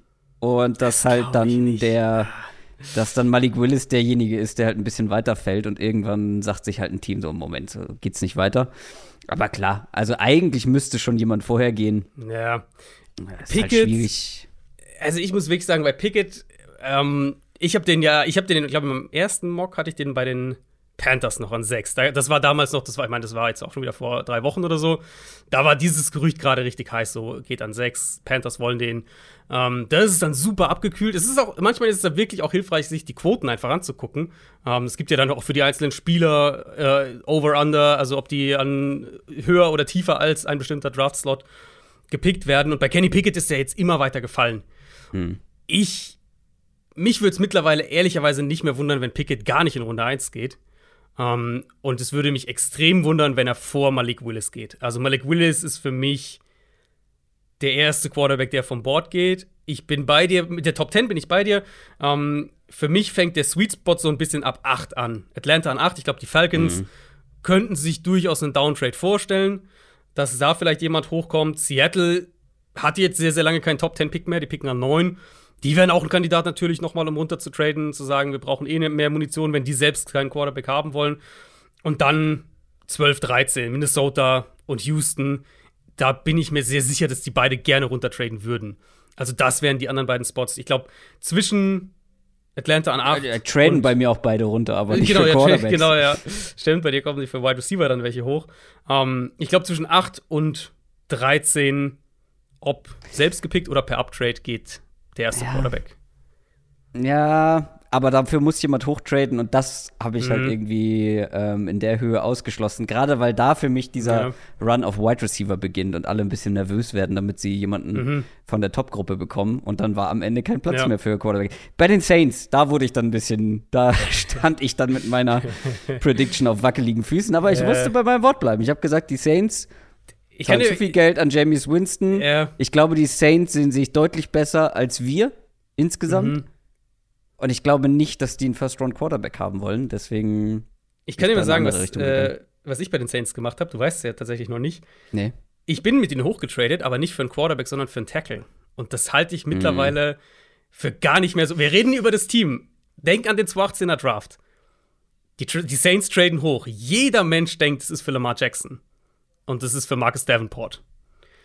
Ich könnte mir vorstellen, dass die wenn vor allem so, ich glaube, bei mir war es genauso wie bei dir. Cross 5 zu den Giants, Ekwonu 6 zu den Panthers. Ich glaube, ich hatte es genauso gemacht. Und dann ist eben einer von diesen Top 3 Offensive Linemen noch da. Und da habe ich dann den Uptrade der Saints hoch in die Top 10, um sich Evan Neal, ich glaube, es war so rum, Neal zu den Saints und Ekwonu zu den Panthers, um sich den zu schnappen. Und das halte ich mittlerweile für echt nicht mehr ausgeschlossen. Das ist natürlich irgendwo verrückt, aber die Saints machen solche Sachen im Draft. Ich habe, also wenn jemand Evan Neal haben will, auch in meinem Szenario, das werde ich jetzt an dieser Stelle auch schon erklärt haben, dann sind die Falcons auf jeden Fall ein Downtrade-Kandidat. Aber ich finde, die Saints haben schon sehr viel investiert, um diese beiden First-Round-Picks zu haben. Und noch mal hochgehen, so weit hoch für einen Tackle, das habe ich dann ausgeschlossen. Ja, bei den Saints würde ich nie irgendwas ausschließen. Also die Quarterback-Sache ist der eine Punkt. Dann hast du, lass mal kurz schauen, Chiefs-Uptrade für einen Wide Receiver kann ich mir sehr gut vorstellen. Ob das dann extrem, in der, ob das in der Range ist. Ich habe sie auch mit einem Uptrade ein bisschen niedriger. Ich habe sie, glaube ich, mit den Patriots, dass sie mit den Patriots traden, um hochzukommen. Logan Hall, spannend, bekommt auch einiges mittlerweile an First-Round-Hype. Ich sehe ihn tendenziell eher noch ein bisschen später als jetzt die Cowboys an 24, aber kann mir schon vorstellen, dass der in der Range geht. Die Cardinals werden auch mit dem in Verbindung gebracht. Das wäre für mich ein Reach, muss ich ganz klar sagen, den da in den frühen 20ern. Aber ich glaube mehr und mehr, dass er da irgendwo auch geht. Jahan Dotson zu den Packers, irgendwie, er passt halt so gar nicht in ihr Receiver-Profil. Das muss man ehrlicherweise auch über Chris Olave sagen, der ja ganz oft auch zu den Packers gemockt wird.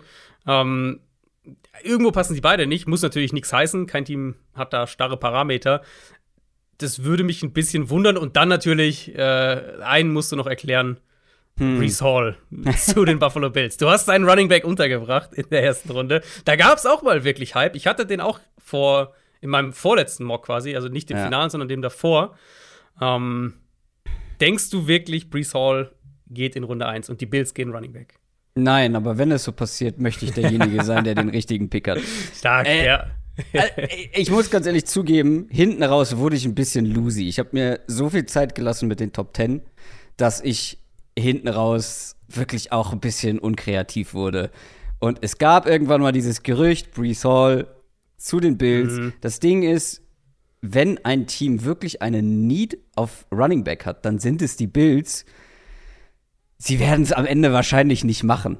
Aber es gibt ja einige andere Namen, die man da noch hätte reinschmeißen können. Am Ende werden hier 2 Halls hintereinander gedraftet und das war mir Argument genug. Ja, das Ding ist, in deinem Mock gehen, glaube ich, nur, wenn ich jetzt nichts übersehe, 3 Cornerbacks in Runde 1. Ich glaube, das ist zu wenig. Andrew Booth war hier einer, über den ich nachgedacht habe. Kyler Gordon. Ich hab Kyler Gordon bei Buffalo auch tatsächlich als den Pick. Ich glaube, dass der Runde 1 gehen wird. Ich denke, da wird 1 oder 2 Cornerbacks mehr werden in der Range gehen, ob das Tampa Bay ist, ob das Kansas City ist oder ob es eben Buffalo ist. Ich glaube, in der Range werden noch 1, 2 Cornerbacks mehr gehen. Und Breece Hall, wie gesagt, vor 3 Wochen hätte ich auch gedacht, dass Breece Hall Runde 1 geht, nach Buffalo, wenn dann nur nach Buffalo. Ja. Mittlerweile glaube ich das nicht mehr. Dann lass uns doch mal über My Guys sprechen. Ich bin gespannt, wen du mitgebracht hast. Wir haben jeder 3, die wir einfach noch mal kurz so anreißen wollen. Wahrscheinlich werden wir über die meisten schon gesprochen haben. Ich habe aber einen kleinen sehr deepen Sleeper in meine My Guys reingepackt, über den wir noch nicht gesprochen haben. Aber ich bin auch ein bisschen flexibel. Ich habe ein paar mehr mitgebracht, je nachdem, welche du am Start hast. Fang doch mal an. Sehr gut, ja. Ich habe auch ein, zwei Alternativen, aber ich hatte dann am Ende schon eine relativ klare Top 3, muss ich sagen. Und für mich letztlich der, den ich als erstes aufgeschrieben habe, der mir als erstes auch in den Kopf kam, ist Chris Olave. Mein Wide Receiver 2 ist Nummer 9 auf meinem Big Board. Ich hatte es in der Receiver-Folge, glaube ich, auch gesagt, dass ich erst so ein bisschen mit ihm warm werden musste, aber je mehr ich dann ein Muster darin gesehen habe, wie er gewinnt und es immer häufiger gesehen habe, ihn dann auch immer mehr mochte. Und er ist mittendrin für mich in diesem Top-Receiver-Tier. Ich habe ja, wenn ihr mein Big Board gesehen habt, ich habe ja Drake London, Olave und Jameson Williams eben von 8 bis 10, genau, 8, 9, 10 auf meinem Big Board. Also die drei da ganz nah beieinander. Und Olave ist derjenige, der mir am meisten Spaß gemacht hat. Die Art halt, wie er gewinnt, hat mir am besten gefallen auf Tape. Klar, der Speed von Jameson Williams und die Physis, der Catch-Radius von London, das sind so ganz klare Trümpfe, die man sofort sieht. Aber Olave ist halt so ein guter Techniker, so ein guter Route-Runner, super smooth in allem, was er macht. Und ich finde ihn tatsächlich in manchen Bereichen, das war auch noch so ein Push, warum ich ihn da reinpacken wollte, in manchen Bereichen finde ich ihn selbst jetzt so kurz vorm Draft immer noch unterschätzt.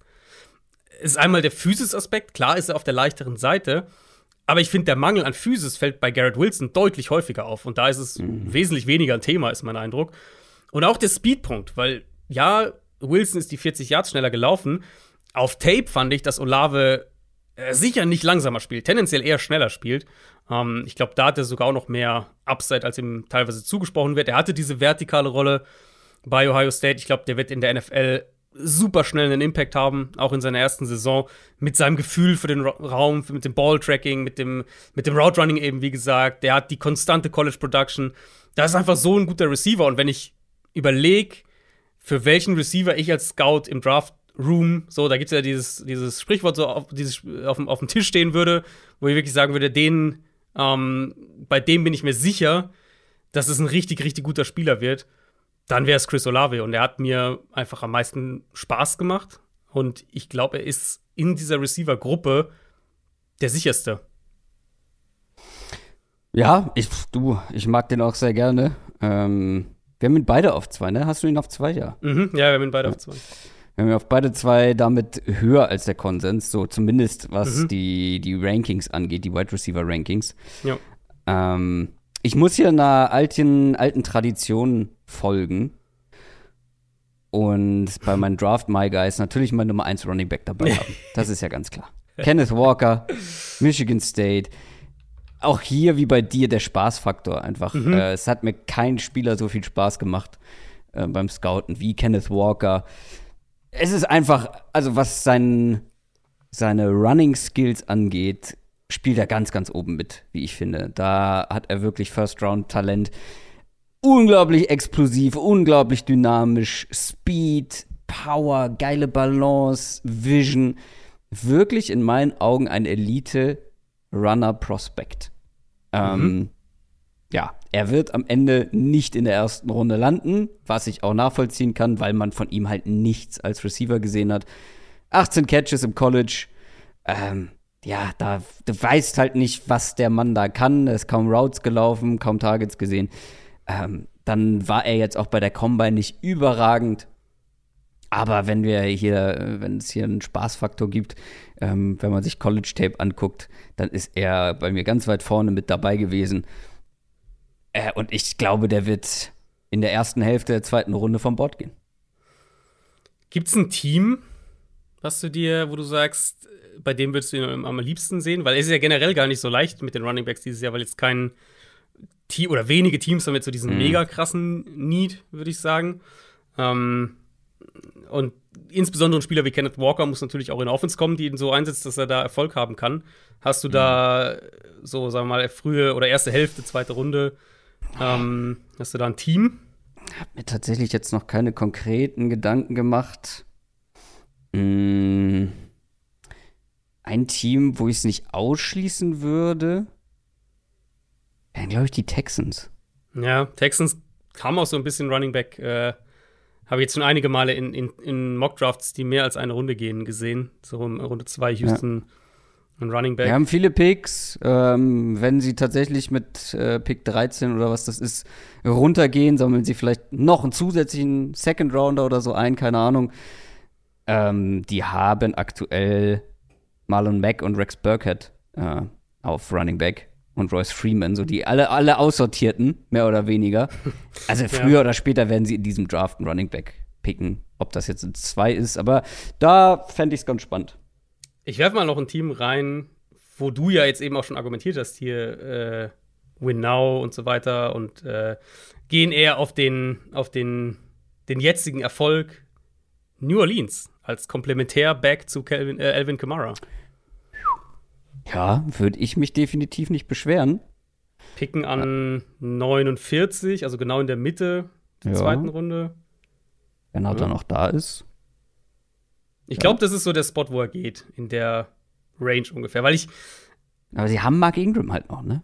Ja, aber ich glaube, Mark Ingram ist gut als Komplementärstück irgendwie noch, aber ist, glaube ich, also wenn die sagen, Walker ist der macht unsere Offense nochmal deutlich besser oder so, dann glaube ich nicht, dass Ingram dich daran hindert, den zu draften. Ja, vermutlich nicht. Wer ist denn dein zweiter My-Guy? Ich frage mich, ob du ihn mittlerweile gesehen hast. Ich habe ihn trotzdem mit draufgenommen. Es ist Jalen Pitre. Ja.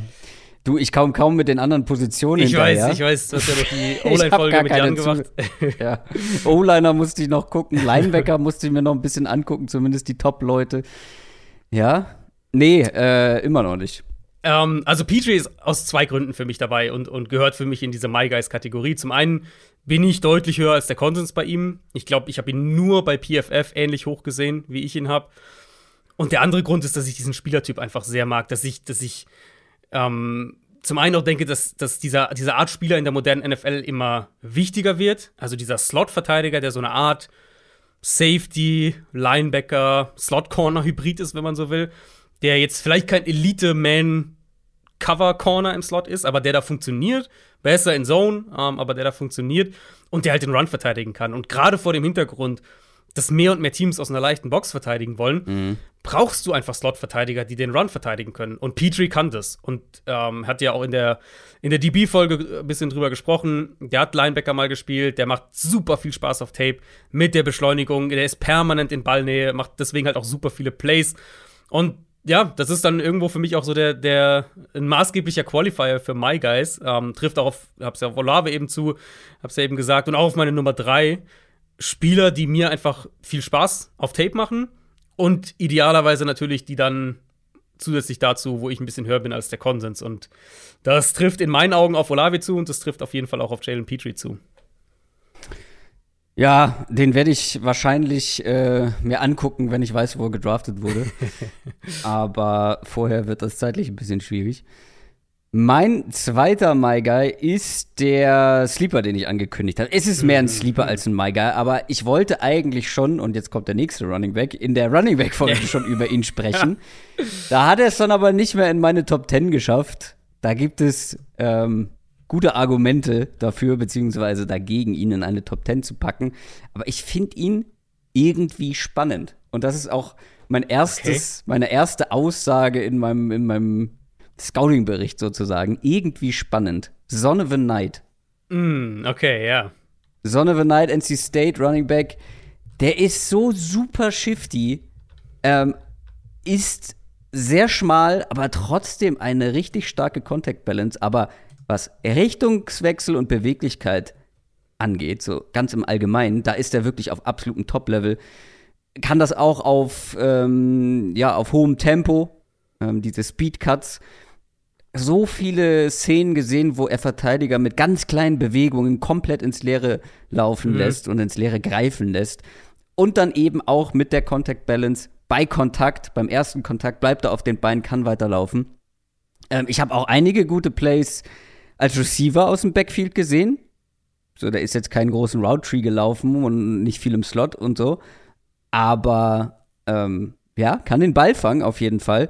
Das Ding bei ihm ist halt einfach und der wird wahrscheinlich nicht vor Runde 5, 6, 7. Vielleicht geht er auch gar nicht vom Board, kann ich mir auch gut vorstellen tatsächlich, weil die athletischen Werte waren katastrophal. Der hat halt keine Explosivität. Das ist halt echt das Ding mit ihm. Also das war so mein Ich habe ihn auch genauso Ende Runde 5, Anfang Runde 6. Ein Running Back, der halt irgendwie, wo die Explosivität fehlt, das ist für mich so echt ein Upturner. Da bin ich irgendwie ganz schnell raus. Es braucht nur einen GM. GM und dann vielleicht einen Headcoach, der ihn mal spielen lässt. Keine Ahnung. Ich wollte ihn einfach noch mal gedroppt haben, weil erstes Mal aufgefallen ist er mir bei den Combine-Raps tatsächlich. Da gibt's ja die, keine Ahnung, wie man das nennt, aber wo die Receiver die Position über diese, Drills, meinst du, oder? Ja, die Position Drills, aber wie der Drill an sich heißt, das weiß ich nicht. Wo diese Polster auf dem Boden liegen und die Running Backs so tak, ohne auf den Boden zu gucken, so horizontal sich bewegen müssen.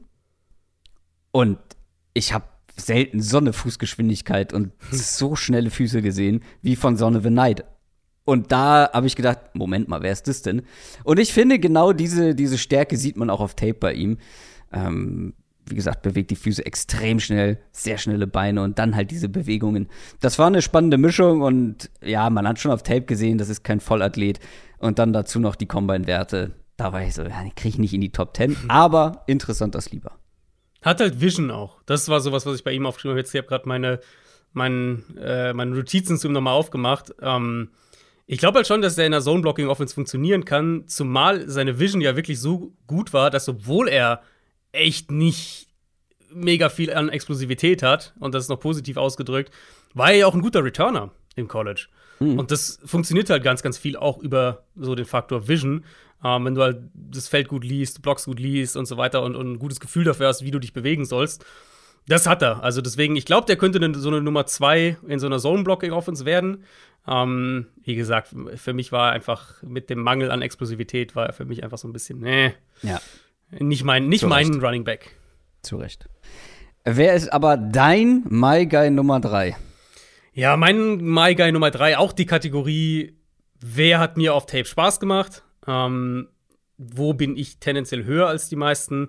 Und das ist Nik Bonitto, der Edge Rusher von Oklahoma. War insgesamt in der Klasse für mich, was den Spaßfaktor auf Tape angeht, ziemlich weit vorne mit dabei. Also nicht nur Edge Rusher, sondern generell mit dieser Reichweite, der Explosivität, der kann Quarterback-Spy spielen, der kommt gegen Runs ins Backfield, der war ein absolutes Monster in dieser Pass-Rusher-Rolle. Selbst wenn man sagt, okay, als Rookie kommt er in die NFL, der ist erstmal nur Pass-Rush-Spezialist, weil er nicht die Physis hat, um First Down zu spielen, weil er kein Edge-Setter gegen den Run sein wird. Und dann baust du diese Rolle schrittweise aus und dann funktioniert es halt trotzdem. Der muss in eine flexible Defense kommen. Ich bin sehr gespannt, welches Team ihn draftet, welches Team ihn mag, um ihn vielleicht irgendwo so Anfang, Mitte, zweite Runde zu nehmen.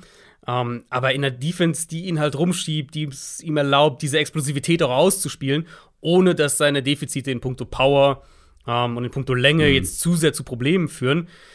Da hat er einfach super viel Spaß gemacht. Es gibt ja so ein bisschen die Blaupause, was die Rolle angeht, mit Hassan Reddick.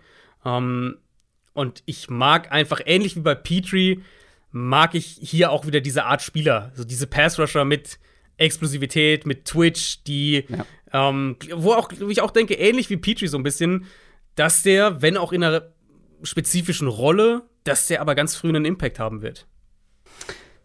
Ja, ich mag den ja auch sehr. Haben wir ja schon in der Edge-Defender-Folge drüber gesprochen. Wir haben ihn ja beide relativ hoch, also wahrscheinlich höher als der Konsens. Ja, also war das der, wo ich auch damals gesagt habe, dass der diese Fast-Interception in der Endzone gefangen hat? Also auch extrem flexibel. Ich bin der Meinung, das war Nik Bonitto. Kann gut sein, ja. Also der lässt sich auf jeden Fall, hat sich häufiger in Coverage. Der hat ja auch Quarterback-Spy teilweise gespielt, je nach Gegner. Also die Athletik hat er auf jeden Fall. Ja, sehr spannender Spieler. Hassan Reddick-Vergleich hatten wir damals auch angesprochen. Ist halt größer und schwerer, aber ansonsten, er bewegt sich so ähnlich, hat ähnliche Combine-Ergebnisse geliefert wie Hassan Reddick. Also ganz spannender Mann. Zweite Runde ist ja vom Board, oder? Also bei mir dann eine Late-First-Round-Grade. Ich würde ihn selbst da noch in den späten ersten Runde bis frühe zweite Runde draften. Ich denke, bis Pick 50 ist er, denke ich, weg. Ja. Ich kann da aber ganz gut anschließen, weil ich hatte mir einen parat gelegt, auf den ich hätte verzichten können, wenn du ihn nimmst, weil ich weiß, dass wir auch den beide sehr gerne mögen. Das ist der andere von den beiden, das ist Boye Mafe. Ah, okay, ja. Den habe ich jetzt noch mit reingenommen, weil das war so ein bisschen mein Nik Bonitto. Oh, Moment, da fällt mir eine Sache ein. Nik Bonitto, wir haben auch drüber gesprochen. Ich habe dich gefragt, ist das für dich eher ein Cocktail oder ich weiß gar nicht, was das andere war. Ich habe gesagt, eine Süßigkeit eher. Süßigkeit. Alter Radiokollege hat mir eine Sprachnachricht geschickt, als er die Folge gehört hat und meinte, ganz safe auf jeden Fall ein Sommereis. Eine Eissorte. Ah, ja, ist auch nicht schlecht. Ja, so ein buntes Wassereis vielleicht? Ja, weißt du, ich glaube, ich war da gerade sehr geprägt von Kinderbueno. Und irgendwie war das so in meinem Kopf. Und dann kam da die Connection her. Aber er hat dann noch einen zweiten Vorschlag gebracht, den ich fast noch besser finde. Maskottchen im Heidepark. Nik Bonitto. Nicht sehr gut. Auch nicht schlecht. Zurück zu Boye Mafe. Boye Mafe in meinem Mock-Draft tatsächlich Ende erste Runde. Zu den Chiefs. Ich finde den super spannend. Mhm. Hoch, explosiv, super Athletikwerte geliefert. Hat in Sachen Pass, Rush, Technik und Move schon echt einiges drauf. Hat halt nicht gegen absolute Top-Konkurrenz gezeigt in seiner College-Karriere. War dann aber echt einer der Besten beim Senior Bowl. Hat seine Defizite, zum Beispiel relativ kurze Arme, ist natürlich für so einen Speedrusher wie ihn nicht optimal, aber trotzdem ein super spannender Spieler, der auch gerade echt First-Round-Hype dann noch bekommt. Also es ist keine Bold-Prediction, den in Ende Runde 1 zu mocken. Die Wahrscheinlichkeit ist trotzdem höher, dass er erst Runde 2 geht, aber wer weiß. Ich glaube, einer von den beiden, Boye Mafe und Ebiketie, Arnold Ebiketie, geht Ende Runde 1. Das hört man jetzt immer mehr. Ich habe das Gefühl Ebiketie hat ein paar mehr Aktien, glaube ich. Ja, das ist so ein bisschen wie die Bills Running Back Geschichte. Vor 3 Wochen klang es echt noch so, Boye Mafe geht da Ende Runde 1. Und jetzt so die letzten 8, 9, 10 Tage wirkt es mehr so, als wäre Ebiketie einer, der noch in Runde 1 geht. Und dann wäre wahrscheinlich Boye Mafe der Edge Rusher, der dann noch rausfällt, was halt super. Ich habe das gestern, also ich glaube, ihr hört die Folge am Donnerstag, ich glaube am Dienstag gepostet auf Twitter, wo ich Sweet Spots für einzelne Positionen sehe im Draft. Also wo ich glaube, dass Value da ist versus was in anderen Runden vorhanden ist. Und für mich war es echt so Wide Receiver Runde 1, weil ich glaube, da ist ein klarer Drop-Off nach so Wide Receiver 6, 7, 8 in etwa, je nachdem, wie genau man die rankt. Und Edge finde ich halt super spannend, weil wir wahrscheinlich nach Runde 1 hier sitzen werden und sagen, krass, sind da noch viele gute Edge-Rusher da. Ja. Und das ist ja eigentlich selten. Also eigentlich ist Edge ja sowas, was du in Runde 1 draftest und dann wird es ganz schnell ganz, ganz dünn. Aber wenn ich jetzt so überlege, George Karlaftis gibt es mittlerweile viele Gerüchte, dass der nicht in Runde 1 geht. Boye Mafe könnte aus Runde 1 rausfallen. Nik Bonitto denke ich nicht, dass er Runde 1 geht. Ojabo denke ich nicht, dass er Runde 1 geht. Ja gut, die beiden habe ich nun in Runde 1 noch mit drin. Ja, also ich vermute, dass sie nicht da gehen. Vielleicht geht einer von beiden, beide sicher nicht. Oder würde mich sehr wundern. Jetzt sagen wir mal, Ebiketie geht Runde 1, aber ich mag ja zum Beispiel auch einen Drake Jackson dann, der da auch noch da ist für die zweite Runde. Also wahrscheinlich sitzen wir hier nach Tag 1 und haben 4, 5 richtig gute Edge-Rusher noch auf dem Board. So, und das ist aber der Grund, warum ich sage, du solltest aus Jaguars Sicht wirklich überlegen, ob du nicht Offensive Tackle an 1 gehen willst. Ja. Weil du wirst an 33 einen richtig guten Edge bekommen, aber nicht mehr so einen Offensive Tackle. Nicht mal ansatzweise. Oder Wide Receiver. Ich sag's ganz leise. Das wird nicht passieren. Ich will das Chaos. Nein, das wird natürlich nicht passieren. Aber wenn wir sagen, ey, wie hilfst du Trevor Lawrence so richtig? Was findest du später im Draft? Ich glaube, tatsächlich an Tag 2 findest du einen soliden Starting Tackle. Keinen Top-Starting-Tackle, einen soliden Starting-Tackle. Gerade in dieser Klasse ist ja auch spannend, weil diese Offensive-Tackle-Klasse wird wahrscheinlich aus dieser Gruppe Bernhard Reimann, Tyler Smith, Abraham Lucas, da wird jemand an Tag 2 da sein. Also vor allem an Pick 33, wo die Jaguars ja picken. Einer der Top 6 Wide Receiver wird nicht da sein. Top 7 wahrscheinlich vielleicht auch nicht. Wer weiß. Es wird nicht passieren, aber ich finde das irgendwo spannendes Gedankenkonstrukt zu sagen, warum nicht, wenn du sagst, irgendwie, keine Ahnung, ob das dann Jameson Williams ist oder wer auch immer, den an 1 zu nehmen und zu sagen, damit helfen wir Trevor Lawrence so richtig. Ja. Es wird nicht passieren. Deswegen bin ich der Meinung, also ich würde es auch als GM hinterfragen, ob ich nicht später einen Wide Receiver nehme, weil die Gruppe ja auch echt tief ist. Und lieber den Top Offensive Tackle. Ich weiß, du willst eine solide Offensive Line. Mhm. Und es gibt halt, finde ich, nicht den mega Top Offensive Tackle. Es gibt gute Offensive Tackles, aber ich finde nicht, also es gibt keinen. Es gibt aber niemanden in meinen Augen in dieser Draftklasse, der mega ist. Genau. Der sagt, du bist der First Overall Pick. Daher kommen ja auch die Travon Walker Gerüchte letztlich, weil er halt diese Upside hat, um das vielleicht mal zu werden irgendwann. Und so sehe ich es halt ein bisschen bei der O-Line auch. Ich bin da ja also viele haben ja Ekwonu als klaren Nummer 1 Tackle. Ich sehe den ein bisschen skeptischer, aber auch Cross ist mein Nummer 1 Tackle, der hat auch klar benennbare Schwächen. Evan Neal hat auch klar benennbare Schwächen.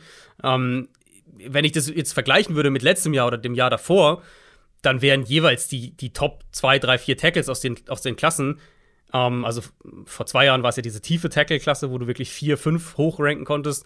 Letztes Jahr halt vor allem 2. Die würde ich immer jeweils vor meinem Nummer 1 Tackle dieses Jahr ranken, wenn ich die Boards vergleichen würde.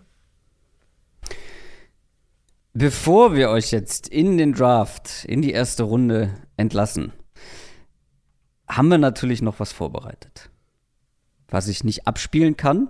Eigentlich sollte jetzt eine Frauenstimme sagen, Bold Predictions. Vielleicht schneide ich das im Nachhinein noch rein. Vielleicht lassen wir es einfach so. Bold Predictions, Adrian. Ja. Zum Draft. 2 Stück. Ich sehe gerade, ich habe nur eine aufgeschrieben. Ich habe aber eigentlich eine zweite im Kopf gehabt. Sie wird mir einfallen. Ich habe ja noch ein bisschen Zeit, weil auch hier lasse ich dir sehr gerne den Vortritt für deine erste Bold Prediction für den Draft. Sehr gerne. Also, ich zeichne erstmal so ein kleines Bild. Letztes Jahr hatten wir 5 Wide Receiver in Runde 1 mit Chase Waddle, Devonta Smith, Tony und Bateman. 2020 waren es 6 in Runde 1. Ruggs, Judy Lamb, Rager Jefferson und Ayuk. Davor zuletzt waren es 2015 mehr als 5, da waren es auch 6. In der Regel haben wir so zwischen 3, 4, 5 Receivern in den meisten Jahren gehabt. Und meine Bold Prediction, die gab es einmal in diesem Jahrtausend, 2004. Das war der Larry Fitzgerald Draft. Und das sind 7 Wide Receiver in der ersten Runde des diesjährigen Drafts. Ich habe mir es auch mal aufgeschrieben. Jameson Williams, Drake London, Chris Olave, Garrett Wilson habe ich safe, Runde 1. Ich könnte mir vorstellen, dass Treylon Burks ein bisschen abrutscht, aber ich denke, dass er trotzdem noch in Runde 1 geht. Das sind dann 5. Ich tippe, dass Jahan Dotson auch Runde 1 geht. Du hast ihn bei den Packers. Ich denke, er geht nach Arizona oder Kansas City. Da sind wir bei 6. Und dann müsste noch einer dazugehen. Und das ist dann für mich entweder Sky Moore oder George Pickens oder halt doch die krasse Überraschung, wobei ich da nicht mehr dran glaube, mit Christian Watson. Das wäre dann die Einstellung auch des Bestwerts. Also mehr als 7 in Runde 1 hat es noch nie gegeben. Und ich glaube, dass wir diese Marke dieses Jahr bekommen werden. Rein auch von der Dynamik, sowohl der Klasse als auch des Drafts her. Es gibt zum einen natürlich es gab diese Top-Trades, die Top-Receiver-Trades, wo wir dadurch dann natürlich Chiefs, Packers mit je 2 Picks in Runde 1 haben, die aber auch einen Receiver brauchen dementsprechend. Plus die ganzen Teams, die sowieso einen Receiver brauchen, mit Washington, den Jets, Minnesota vielleicht, Arizona, Dallas, Atlanta, Houston, Philadelphia, also gibt's ja auch genug. Und in meinen Augen, was ich eben schon gesagt habe, wäre es halt auch passend zur Klasse, weil ich finde, nach dieser also für mich dann die Top 7, gibt's schon einen klaren Drop-Off. Und von mir aus kann man dann da einen Sky Moore noch manche haben den dann noch höher, aber da geht's dann ganz schnell in wir finden einen guten Roleplayer-Kategorie, während halt andere Positionen, wie Edge zum Beispiel, auch Safety, teilweise sogar Corner, an Tag 2 noch mehr, finde ich, von dieser, ich nenne es mal, oberen Qualität zu bieten haben. Deswegen kann ich mir auch echt, du hast ja in deinem Mock auch so in die Richtung dann irgendwann einen Receiver-Run vorstellen. Einmal rund um Platz 10, also Pick 10, und dann noch mal rund um so Pick 21, 22, 23, dass dann diesen beiden Spots jeweils Receiver-Runs kommen. Deswegen, meine Bold Prediction sind 7 Wide Receiver in der ersten Runde. Da würde ich auf jeden Fall da würde ich das andere nehmen. Das wäre der weise Move, ja. Oder wenn du fragst, 6 Overrunner, oder sagen wir mal 5,5, wäre ich laut Prediction Mock Draft auch anders. Sind nur 5 bei mir. Das ist vielleicht einer zu wenig. Ich glaube auch, wenn ich realistisch raten müsste, würde ich 6 sagen. Bold sage ich 7. Aber ich glaube halt eher, dass es sich aufteilt. Dass wir, ich sag mal so, nach bei Pick 40 oder Pick 42 oder so, werden wir 8 Wide Receiver vom Board haben, aber dass es sich halt in Runde 1 und 2 aufteilt. Weißt du, wie ich meine? Dass halt Anfang Runde 2 echt noch mal ein paar gehen. Ja, das kann ich mir schon auch vorstellen, aber ich glaube, dass wir dann eher so bis Pick 42, 44 schon Richtung 9 Receiver gehen. Ja, gut. Ja, da würde ich mich jetzt nicht drüber streiten. Aber ich glaube halt, dass auch noch mal ein richtiger Run Anfang Runde 2 kommen könnte. Also Watson wird da gehen, dann denke ich. Ich denke schon, dass der Anfang Runde geht. Wenn er nicht in Runde 1 geht. Sky Moore wird auch da gehen. Sky Moore. Also ich glaube, in meinem Fall hättest du halt noch Burks zum Beispiel, der dann auch. Ja, stimmt, du hättest noch Burks. Aber ich tippe fast, dass wir ich glaube, bis Pick 42, 43 haben wir 9. Und dann bis Ende der zweiten Runde irgendwie so um die 11. Ja. Meine Bold Prediction ist eine, die ist jetzt nicht mehr neu, weil ich habe euch gerade von meinem Mockdraft erzählt. Adrian hat sogar noch kritisch nachgefragt, aber ich bleibe dabei. Ich habe ja in der Folge letzte Woche, habe ich gesagt, meine Bold Prediction ist, dass kein Quarterback in den Top 10 geht. Da hast du noch dagegen gehalten. So, paar Tage später, Adrian Franke persönlich, keinen Quarterback in den Top 10 in seinem Prediction Mockdraft. Ja. Peter King, keinen Top 10 Quarterback in seinem Prediction Mockdraft. Ganz viele plötzlich haben keinen Quarterback mehr in den Top 10. Also, es ist nicht mehr bold. Ja, weil keiner mehr glaubt, dass die Panthers einen nehmen. Das ist ja echt das, was da passiert ist. Weil Carolina war ja immer so der, in Anführungszeichen, sichere Spot, wo man gesagt hat, die nehmen einen. Ja, und jetzt irgendwie tendiert doch jeder dazu, dass die Tackle gehen. Du hattest es davor, muss man fairerweise sagen. Ja, und deshalb lege ich einfach noch einen drauf. Ich habe vorhin so ein bisschen um heißen Brei geredet.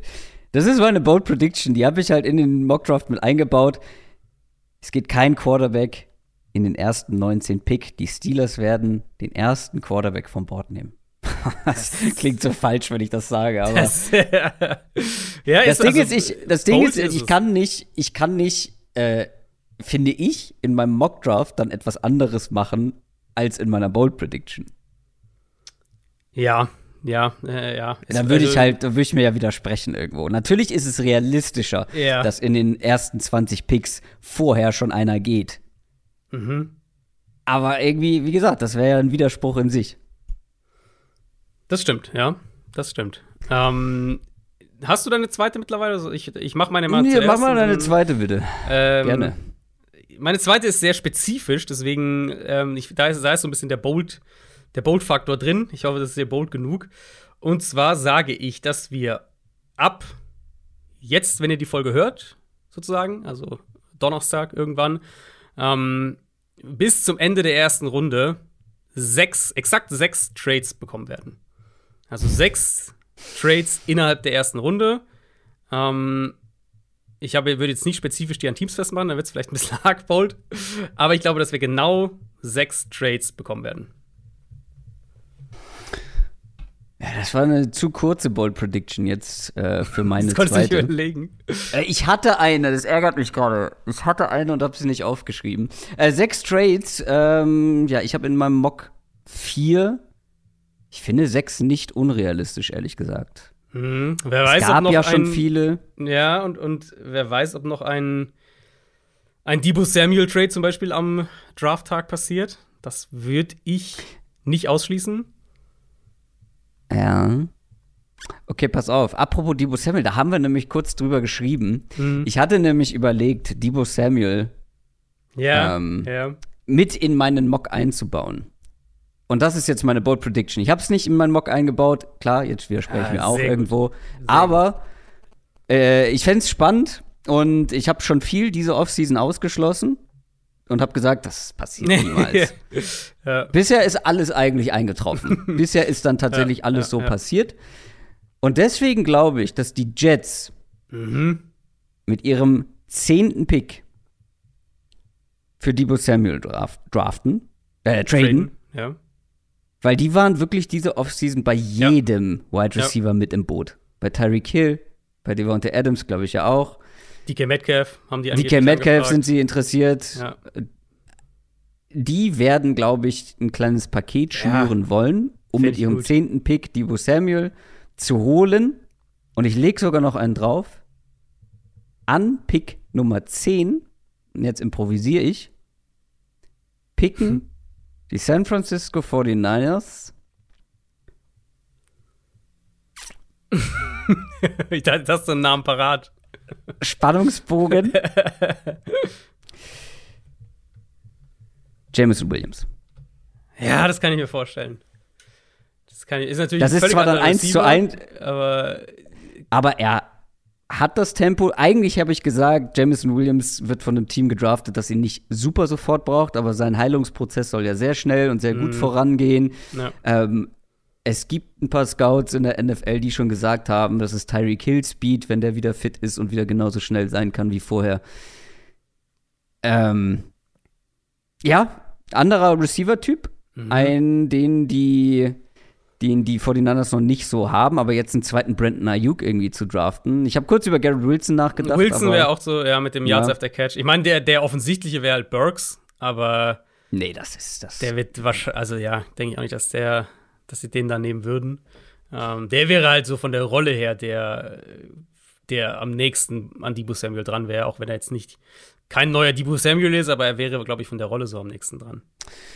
Ja, aber die kannst du auch anders besetzen. Das ich stimmt, glaube, ja. Die 49er ist jetzt auch mit einem anderen Quarterback, wollen einen anderen Receiver, der tief gehen kann. Trey Lance, stärkerer Arm, der ein bisschen die Defense auseinanderziehen kann. Vielleicht gehen sie in eine andere Richtung. Und Jameson Williams ist jetzt after the catch auch nicht so schlecht, ne? Nee, der funktioniert da auch, ja. Das wäre super spannend. Also, ich hatte es ein bisschen gehofft, dass du es in deinen Mock-Draft einbaust, weil dann hättest du wirklich einen einzigartigen Mock. Wenn der dann trifft, quasi. Ja, aber das Ding halt ist, dass ich habe gerade die frühen Trades mir ein bisschen gespart, weil wenn ich die mache und sie nicht passieren, ist dieser schon wilde Mockdraft, ne? Wird dann halt noch unberechenbarer. Ja, dieses Jahr ist brutal. Also ich habe das irgendwann mal auch auf Twitter geschrieben. Mein Mockdraft ist natürlich immer viel Raterei. Aber normalerweise hast du halt so ein paar Fixpunkte. Und dieses Jahr hast du nicht mal die Fixpunkte. Und dadurch kann halt alles komplettes Chaos werden. Ja. Das soll's gewesen sein für unsere Draft-Previews. Über mehrere Wochen mal wieder, jetzt mit einem schönen Abschluss. Besonders schön natürlich, dass Adrian jetzt noch mal mit dabei sein konnte. Wir haben gedacht, ich mache hier alleine meinen Mock und das war's. Aber jetzt konnten wir noch ein paar My Guys mit einbauen, Bold Predictions mit einbauen und ich hoffe, das hat euch gefallen. Adrian, ich drücke die Daumen, danke, dass es bald losgeht und es klappt. Vielleicht nicht während der ersten Runde, das wäre sinnvoll. Ja, also mal schauen. Wir sind jetzt für alles bereit und was passiert, wann es passiert, dann passiert's. Nächste Woche hört ihr dann mich zusammen mit College-Experte Jan Wegwert. Da werden wir über den Draft sprechen und ja, so ein bisschen analysieren, Gewinner, Verlierer, Lieblingspicks und was alles noch dazugehört. Adrian, letzte Worte. Viel Spaß beim Draft und mal schauen, wann wir uns wieder hören. Ja, ich bin auch sehr gespannt. Das soll es gewesen sein für heute. Das war's mit den Draft-Previews. Wir hören uns nach dem Draft wieder. Ich wünsche euch eine schöne Woche. Viel Spaß. Schaut mal bei Twitch vorbei. Macht's gut. Ciao. Ciao, ciao.